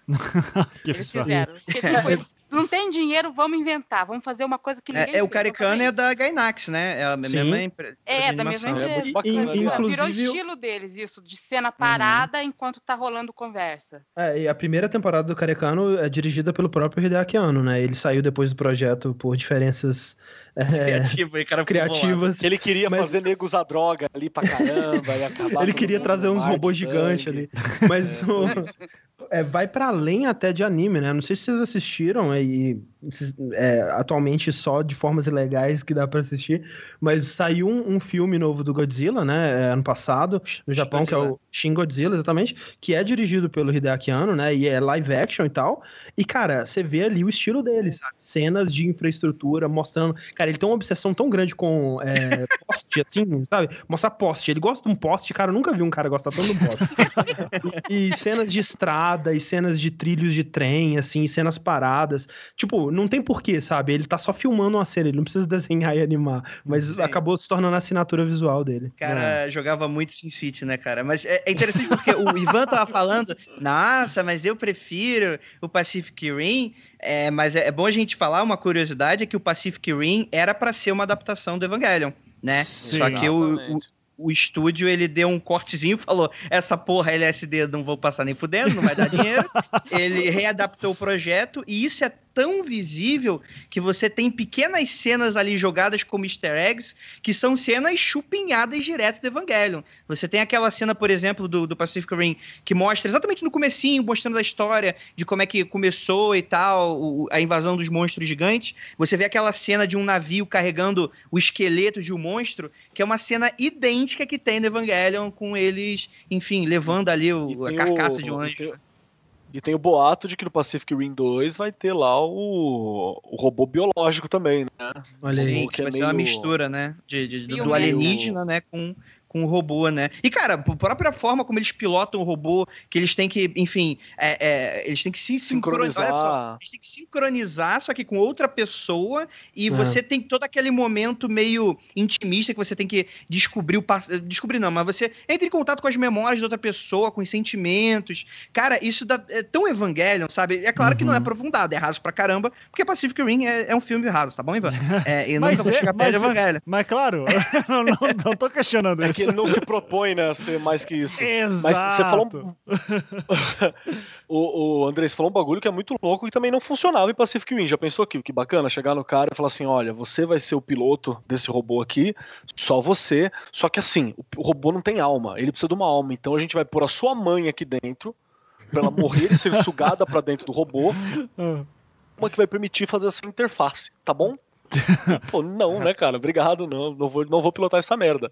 Porque é isso que é o, a proposta do Eva. E eu achava muito louco quando eu era uh, molequinho assim, essa discussão da alma, cara. Eu falava, não, porque, porque a alma ela é divisível, né, na, no, no mundo de Evangelion, assim. Você tem lá a, a Yui, né, que é a mãe do Shinji, que ela foi absorvida pelo Eva 01, completamente inteira. Você tem a mãe da Asuka, que eu nunca vou lembrar o nome dela, que ela foi sugada também uma parte da alma dela, mas ela continuou viva e ficou loucaça E você tem o Eva 00, que na história deixa entender que é uma parte da alma da, da Lilith, uma parte da alma da própria Rei que tá lá dentro, né? Que é a, a Rei 01. Sim, a Rei sim. ela teria clones, né? Que ela troca de. A, a, alma dela é colocada dentro dos outros corpos, né? Que são vasos e tal. Sim, sim. E, e, e eu achava esse conceito de alma, pô, mas alma vai ser divisível, né? E eu lembro que eu tinha sim. um brother que falava assim que para ele a alma era divisível, sim, porque se existe reencarnação, né? Tem que fazer isso. Então você é meia é. alma, um quarto de alma. Eu achava bacana. Isso, isso, no bud... isso, por incrível que pareça, é bem do budismo também, né? Que é aquela noção do o eu não existe, só que ao mesmo tempo tem reencarnação, né? Então é, é, é uma mistureba aí legal que o, que o Eva faz. Assim. Sim, que, então... é, que é um dos porquês Oi. também. Porque o que, que ele faz? Ele pega vários conceitos dessas religiões, do shintoísmo, budismo, que são religiões orientais, que por mais que a gente se esforça aqui no ocidente, a gente consegue arranhar, a não ser que você viva uma vida dedicada a isso para entender esses conceitos. Uhum. A gente meramente arranha, a gente faz uma... A gente vive uma, uma, uma religião, sei lá, como ocidental, se eu quiser experimentar o budismo ou o shintoísmo, eu vivo uma estética dessa, dessa religião. Sim. A não ser que eu me dedique vários e vários anos a isso. E o Evangelho, ele pega uma estrutura total que é baseado nisso, é o que está próximo ali do, do, do Hideaki, e ele coloca essa roupagem cristã loucaça. Uhum. Né? Então você fica essa coisa confusa mesmo para a gente compreender. Porque, a, a, sei lá, a nossa, é, é, a nossa ótica ocidental, a gente quer classificar. Né? Não, isso é por causa disso, isso é por causa daquilo, isso é por causa daquele outro. E no Evangelho, não. Uma coisa pode ser por causa de, de, de uma coisa que não tem nada a ver, e o que acontece em um Eva não necessariamente acontece no outro. E as regras são bizarras. Né? A forma como o Gendo funde o Adão com, com o corpo da, da Rei, pô, ele impõe Adão, que é tipo um feto, né, na mão dele. É, isso nunca é explicado muito bem, né? Bizarro, como o cara fez Bizarro. esse bagulho? Ele cortou, enfiou, o que, que ele fez? Comeu? Ah, a própria mano, parte da que... alma não é muito explicada, né? Tipo, ele, ele come, ele... né? Eu, eu lembro de uma cena clara que ele engole o, o Adão. Sério? Tem isso? Ah, meu, e, e vai parar é, na mão? Que corpo louco que esse cara tem, né, mano? É. Aonde fica o intestino desse cara? Ele caga pelo dedo do polegar, assim, né? Sei lá. Sim. Então, Sim. É mas, mas assim, agora uma pergunta de sinceridade. Não incomoda vocês que, cara, você tem que ver pelo menos uns três vídeos na internet para conseguir entender tudo o que aconteceu no Evangelion?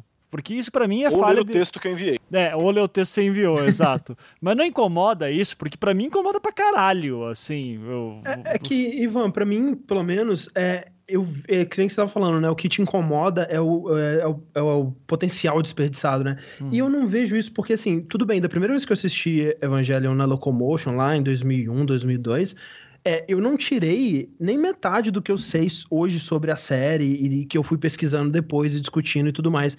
Mas mesmo assim, é, já foi o suficiente para mim, sabe? A, a parte visual eu acho animal, as lutas eu achava muito fodas. É, todas essas histórias, né, é, que vão sendo exploradas sobre os personagens, né? Tipo, a, relação da Misato com o pai dela e como que isso fudeu para sempre todas as relações é, amorosas dela no futuro, né? Tipo, tem aquela historinha da mãe da Hitsuko, né? E, e como ela era amante do Gendo, e aí a, a Rei pequenininha vai lá, é, chama ela de velha e ela mata a menina e depois ela se suicida, sabe? Essas, essas pequenas pequenos detalhes, esses pequenos momentos de personagens, né? É, quando você vai conhecendo, quando a, à medida que a Asuka vai se abrindo, né? E você vai vendo, cara, esse bravado todo dela, ela na verdade é o personagem mais inseguro dessa coisa toda, velho. Ela, ela tem que se mostrar é, forte para as pessoas reconhecerem que ela, que ela é forte, porque só assim que ela vai ser, sabe? Porque no fundo ela não tem nada, sabe? Ela não tem ninguém, ela, ela não tem propósito, basicamente. E, e ela é um personagem tão rico, sabe? A, a, a Ray, né? A história dela é tão deprimente, bizarra e macabra, né? E quando você vê aquele tanque cheio de partes da Ray, assim, é uma cena tão icônica para mim. Uhum. É, isso tudo já foi o suficiente ao longo, né? A jornada para mim foi tão maneira que quando chegou no final, eu pensei, poxa, estranho, né, cara? Mas eu não conseguiria imaginar um final diferente que fosse super satisfatório também. Então, para mim, foi aquilo e eu, eu, eu gosto, sabe? Mesmo uhum. sem ter. É, mesmo antes de ter pesquisado. É, internet uhum. afora. Sim. É, a própria Hitsuko, né? Toda aquela história com a mãe dela que você citou aí, você tem o computador, o Mag, né? Que são Sim. os três magos. São a, a, a, percepção dela como mãe, como mulher e como, enfim, é, eu não lembro agora, esposa. Cientista. E, esposa, cientista, é, isso. Ah, é. E, cara, isso é tão. É, é, é, isso, que, essa que é a parada, sabe? Eu acho que, por mais escroto que. Cara, eu vou, vou soar muito babaca agora, puta que me pariu. Mas, cara, o, a jornada é mais importante do que a conclusão. Alguém assistiu Carlos antes André. de me gravar. Olha, eu, eu vou dizer que eu me incomodei a primeira vez que eu vi o final, mas eu me incomodei porque eu não conseguia entender uh, um pouco aquilo. O outro ponto é porque eu tinha um sobrinho em fase de alfabetização que estava me perguntando o que significa isso, além de eu ter que ler a legenda, eu tinha que explicar o que estava acontecendo. né? E eu não estava entendendo. né? Foi muito complicado. Ixi. É, eu sou meia doida. Ah, mas não me incomoda demais o fato de ter muita coisa solta na, na história, porque eu acho que isso me fez ir atrás, não só rever o anime quando eu pude rever de novo, como me fez ir atrás de várias coisas. Eu nunca tinha visto uma imagem da Cabala antes de ver Evangelho. Muitos uhum. daqueles conceitos apresentados eu tinha lido por cima os nomes, mas eu não sabia o que, que era. Eu já tinha ouvido falar dos manuscritos do Mar Morto, mas eu nunca tinha lido nada sobre isso, né? E então ajudou a instigar. Ajudou a instigar. Tem uma história eu, sobre isso.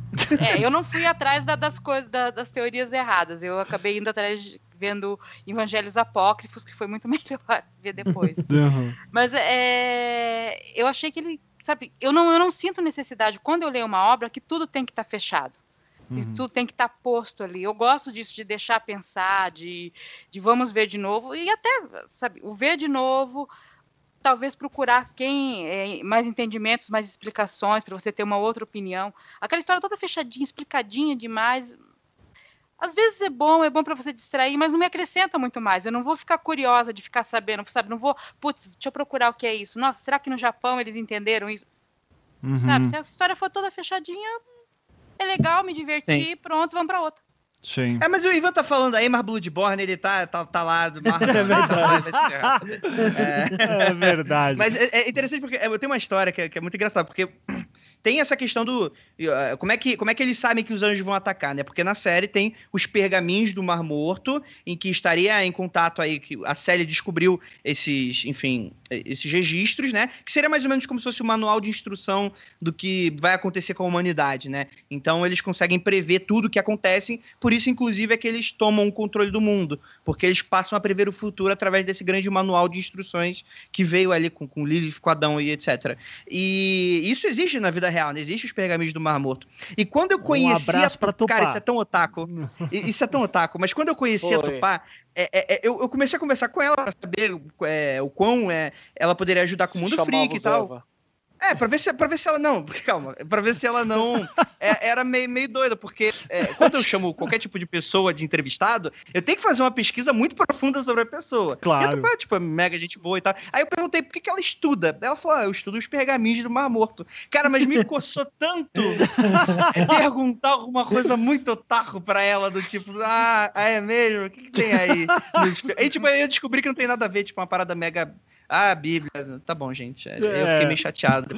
É, Mas foi engraçado na hora. Eu, eu perguntei ainda pra Tupá, porque eu imaginei assim, ah, de repente a Tupá assistiu o Evangelho, assim, tal, e foi aí que ela começou a ler os manuscritos do Mar Morto, né? Vai que, não sei. Daí, e aí, você já viu? Dela, não, não vi ainda. Deu, ah, você vai adorar, então, que eles falam dos manuscritos do Mar Morto.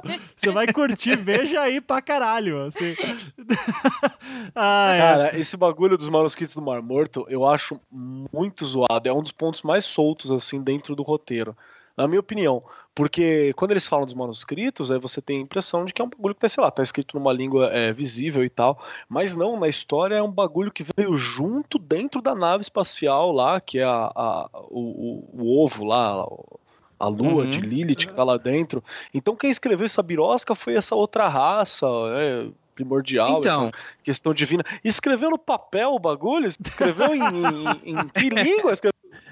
O que, que então, foi? A, a né? minha, a, minha, a, minha, a minha interpretação é que é o seguinte: por, em algum momento da humanidade, na antiguidade, outras pessoas tiveram contato com, enfim, essa tecnologia de alguma forma e eles, por esse contato, enfim, influenciaram a Bíblia e por aí vai. Então, os anjos que estão na série, eles são a interpretação, enfim, os anjos que a gente conhece na Bíblia são interpretações do que, que essa galera da antiguidade entendeu sobre esses manuais tá. malucos que depois eles acham. Essa é a minha interpretação. Mas realmente não Eu entendi claro. duas coisas. Eu entendi duas coisas dessa sua fala, André. Primeiro, você está colocando em prática aquela coisa que o acho que é o pessoal do ArgCast do MDM chama de na minha cronologia cronologia pessoal. né? A minha cronologia pessoal é isso aqui. E a segunda, você tá falando que a Bíblia tá errada. Vocês ouviram, né? Vocês ouviram, aqui, tá, tá registrado aí já. Tá.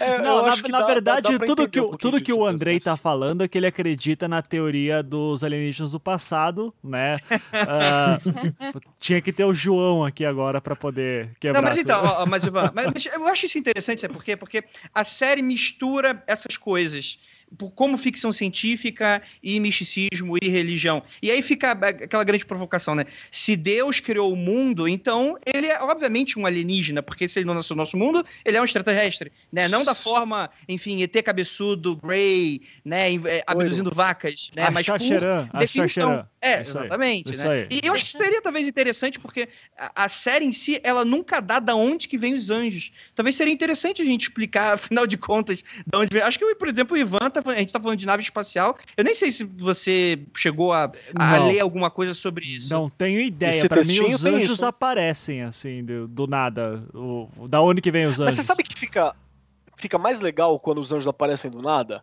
Uhum. Porque quando essa coisa de, ah, eu percebi aqui que o anjo aparece do nada, na minha opinião, então, mano, tem essa pegada de que, peraí, se Deus é bom, Deus criou tudo, Deus é bom, e Deus tá mandando os anjos para detonar a humanidade, a humanidade tá lutando contra Deus, a humanidade é mal?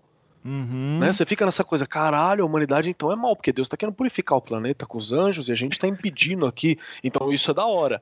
Aí Cara, se você pega, por exemplo. É as explosões é. dos anjos terem um formato de cruz. Uhum. Isso é muito foda. Né? É lindo, vermelhão assim, né, cara? Uhum. Mas, Isso é mas... é muito lindo. Não, Meu preferido é... é o anjo D10 lá. Mas aí, falar. nesse textinho que eu falei para você e nos outros textos, eu falo que não, que eles são fruto de uma raça alienígena. E aí, para mim, o, tesão se esvai, assim, você entendeu? Ah, que tri... Também se foi agora. Manilda, fala aí o que você queria. Não, deixa eu falar, tem uma coisa sobre esse, esse mundo de, de evangelho, né? que antes do, do impacto, a mãe do, do Shinji trabalhava, é, estudou numa universidade em Tóquio, ela foi cooptada por esse pessoal que já conhecia os escritos do Mar Morto e estava meio que dominando o mundo, querendo dominar o mundo. E ela trabalhava num laboratório de biologia metafísica. Nossa. Laboratório de Biologia Metafísica. Fale mais, fale mais. Não, é só isso que tem. Você fala, espera um pouquinho, eles têm biologia metafísica? Uhum. Como assim? Mas por quê? Porque eles também têm um conceito de que a alma pode ser entendida através de impulsos elétricos e medida, e por isso que divide. Quer dizer, eles estudam isso, eles estudam a alma, isso em universidade, tem laboratório é, para isso. É a união é, perfeita de exatas com humanas, né? Quer dizer, a divisão, a divisão do nosso mundo não ocorre, assim, a divisão do mundo que nós conhecemos para o mundo de evangelho, que seria uma outra realidade, não aconteceu no segundo impacto. Isso já, ó, é uma coisa muito mais antiga. Uhum, sim. sim. Me, é, meio, é que, meio como é, o Full Metal Alchemist fez também, né? Que a alquimia sim. se desenvolveu e tal. Uhum.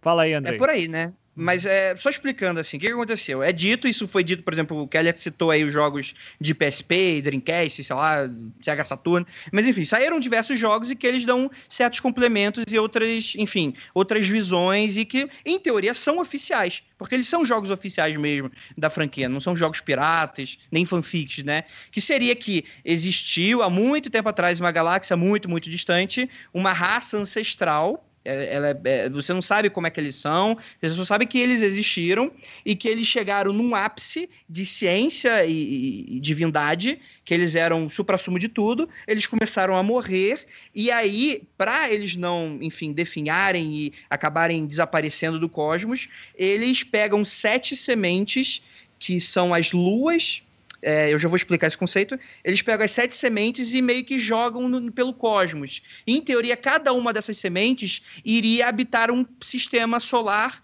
diferente, né? Então você tem dois tipos de ovos: o ovo, o, é, é, semente, desculpa, semente do conhecimento e o semente da vida. Os planetas que caíssem a semente do conhecimento seriam Lilith, né? Seriam próximos seres humanos, que seriam limitados por si, né? Eles viveriam e morreriam, mas que evoluiriam cientificamente através do pensamento, através de, enfim, de estudos. E o, o, a semente da vida, você teria os anjos, né? Que seriam criaturas mais bestiais, mas que são imortais. É, por isso que, inclusive, elas têm o motor S2, que é o motor de energia perpétua, que eles não morrem, nem perdem energia e por aí vai. Eles só morrem de morte matada, não morte morrida.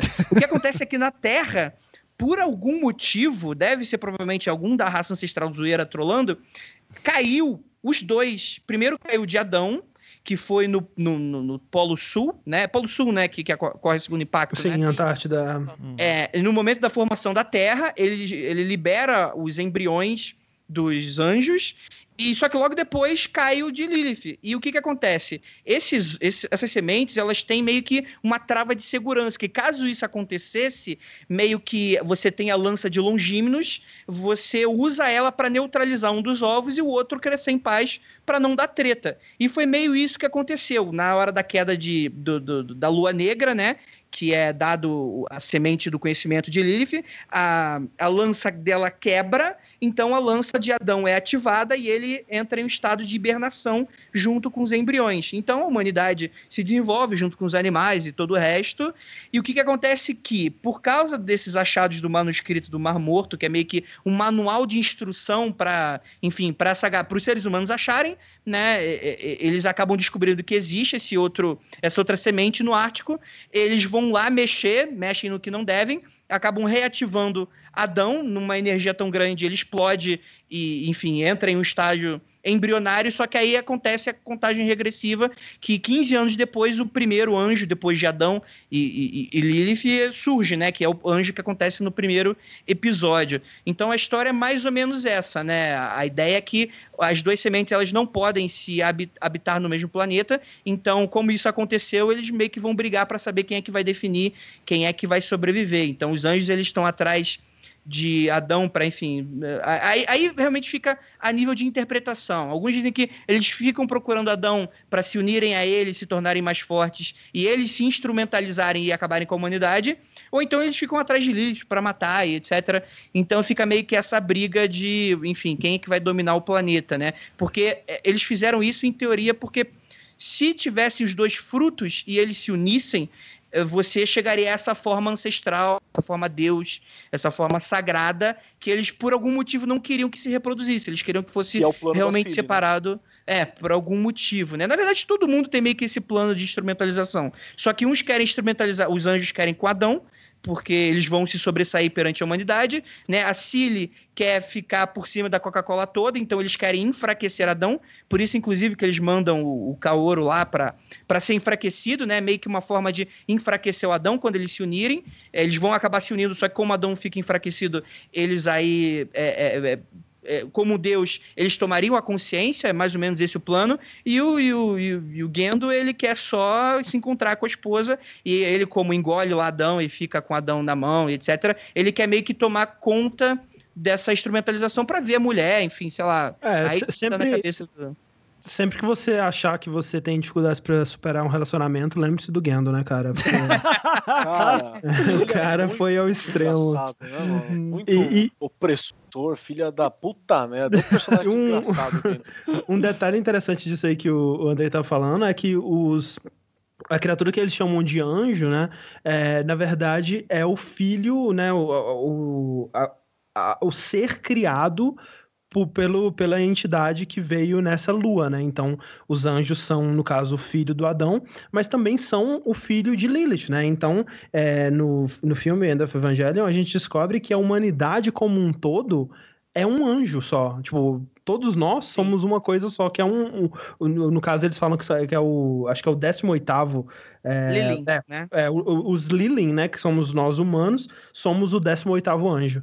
E olha aí que coisa. Você pode agora saber que você que está ouvindo aí também é um anjo. Você, você é Vamos especial. se unir um abraço pro... É. Tá vendo, Ivan? Olha aí, ó. Tá vendo? Parabéns, Não, parabéns. Parabéns, parabéns. parabéns. Parabéns, parabéns, é, É, ótimo. muitos parabéns, Cindy. É, gente, então isso, então assim, pra finalizar, eu acho que o, tudo de novo, acho do caralho tudo isso. O que me incomoda são esses Deus É a Ex execução, Machina. né? A execução, cara, é- é- me deixa muito triste, mas tudo bem, faltou dinheiro e tal. Daí não tem o que fazer, né, cara? Porra, quando- bate ali a, a conta do cartão de crédito e tá sem grana, é só desespero mesmo.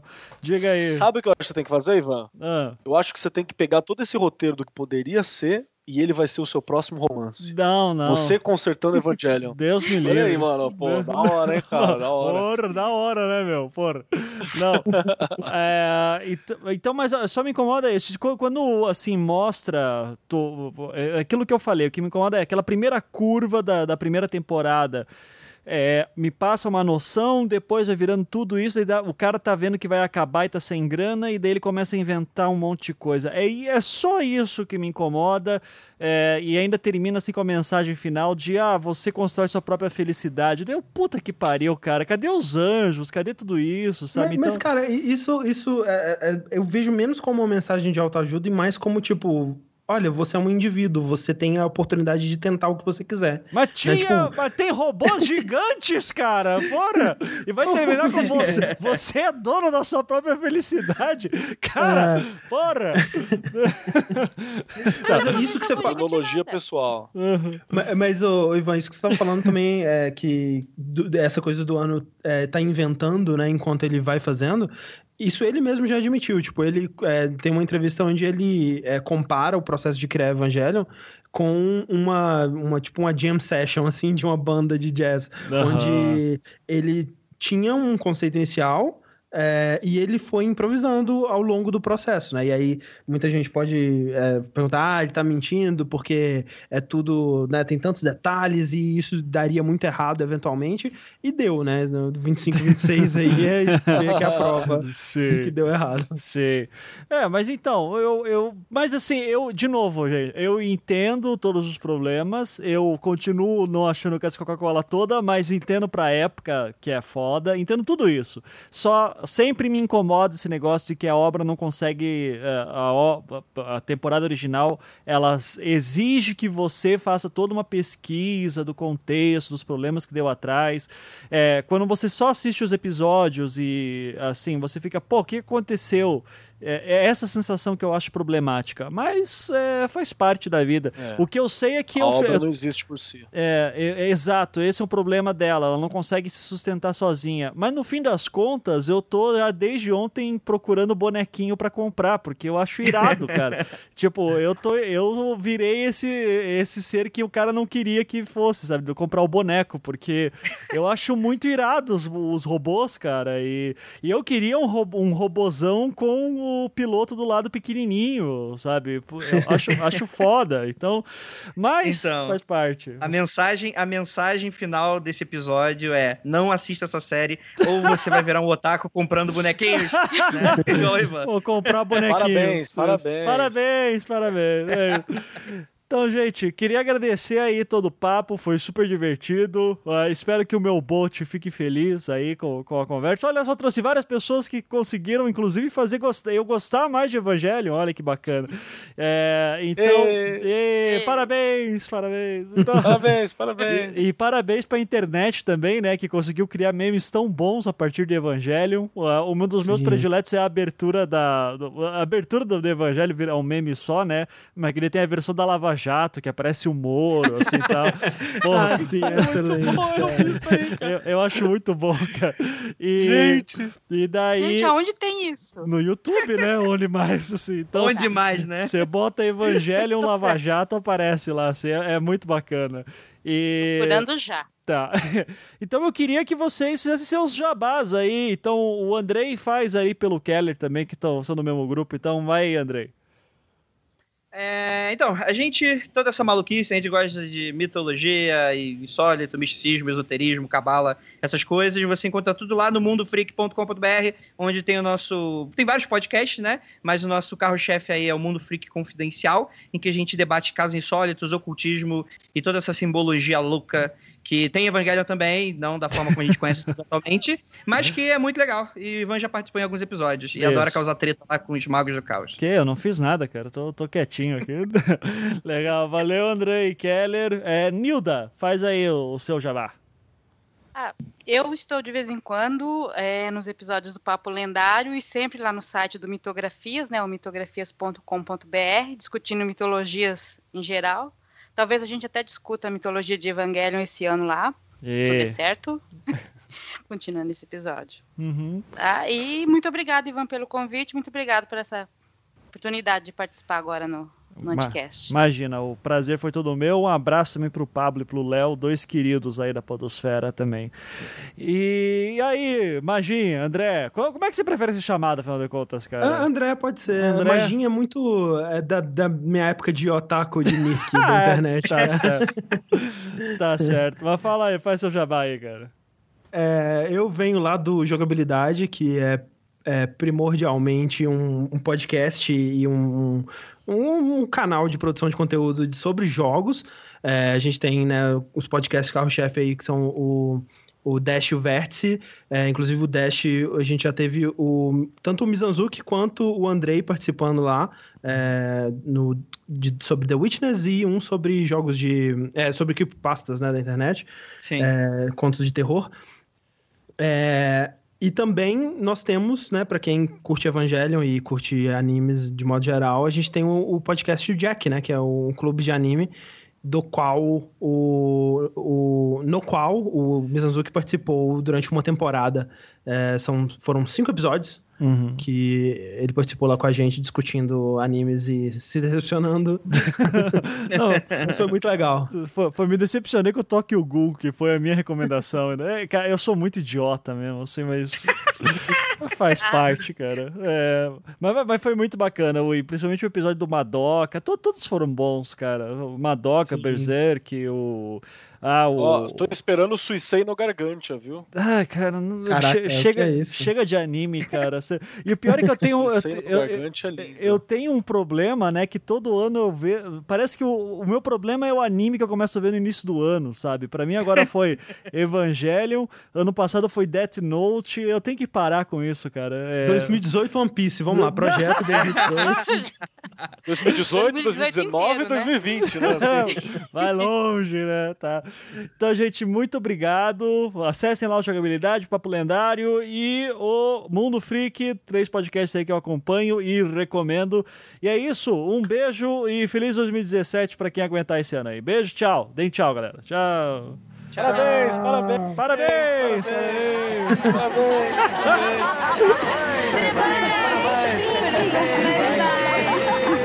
Parabéns.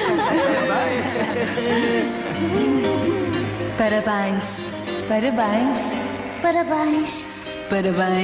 Parabéns.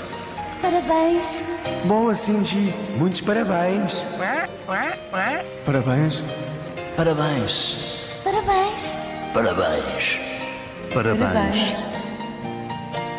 Obrigado. Obrigado, Pai. Adeus, Mãe.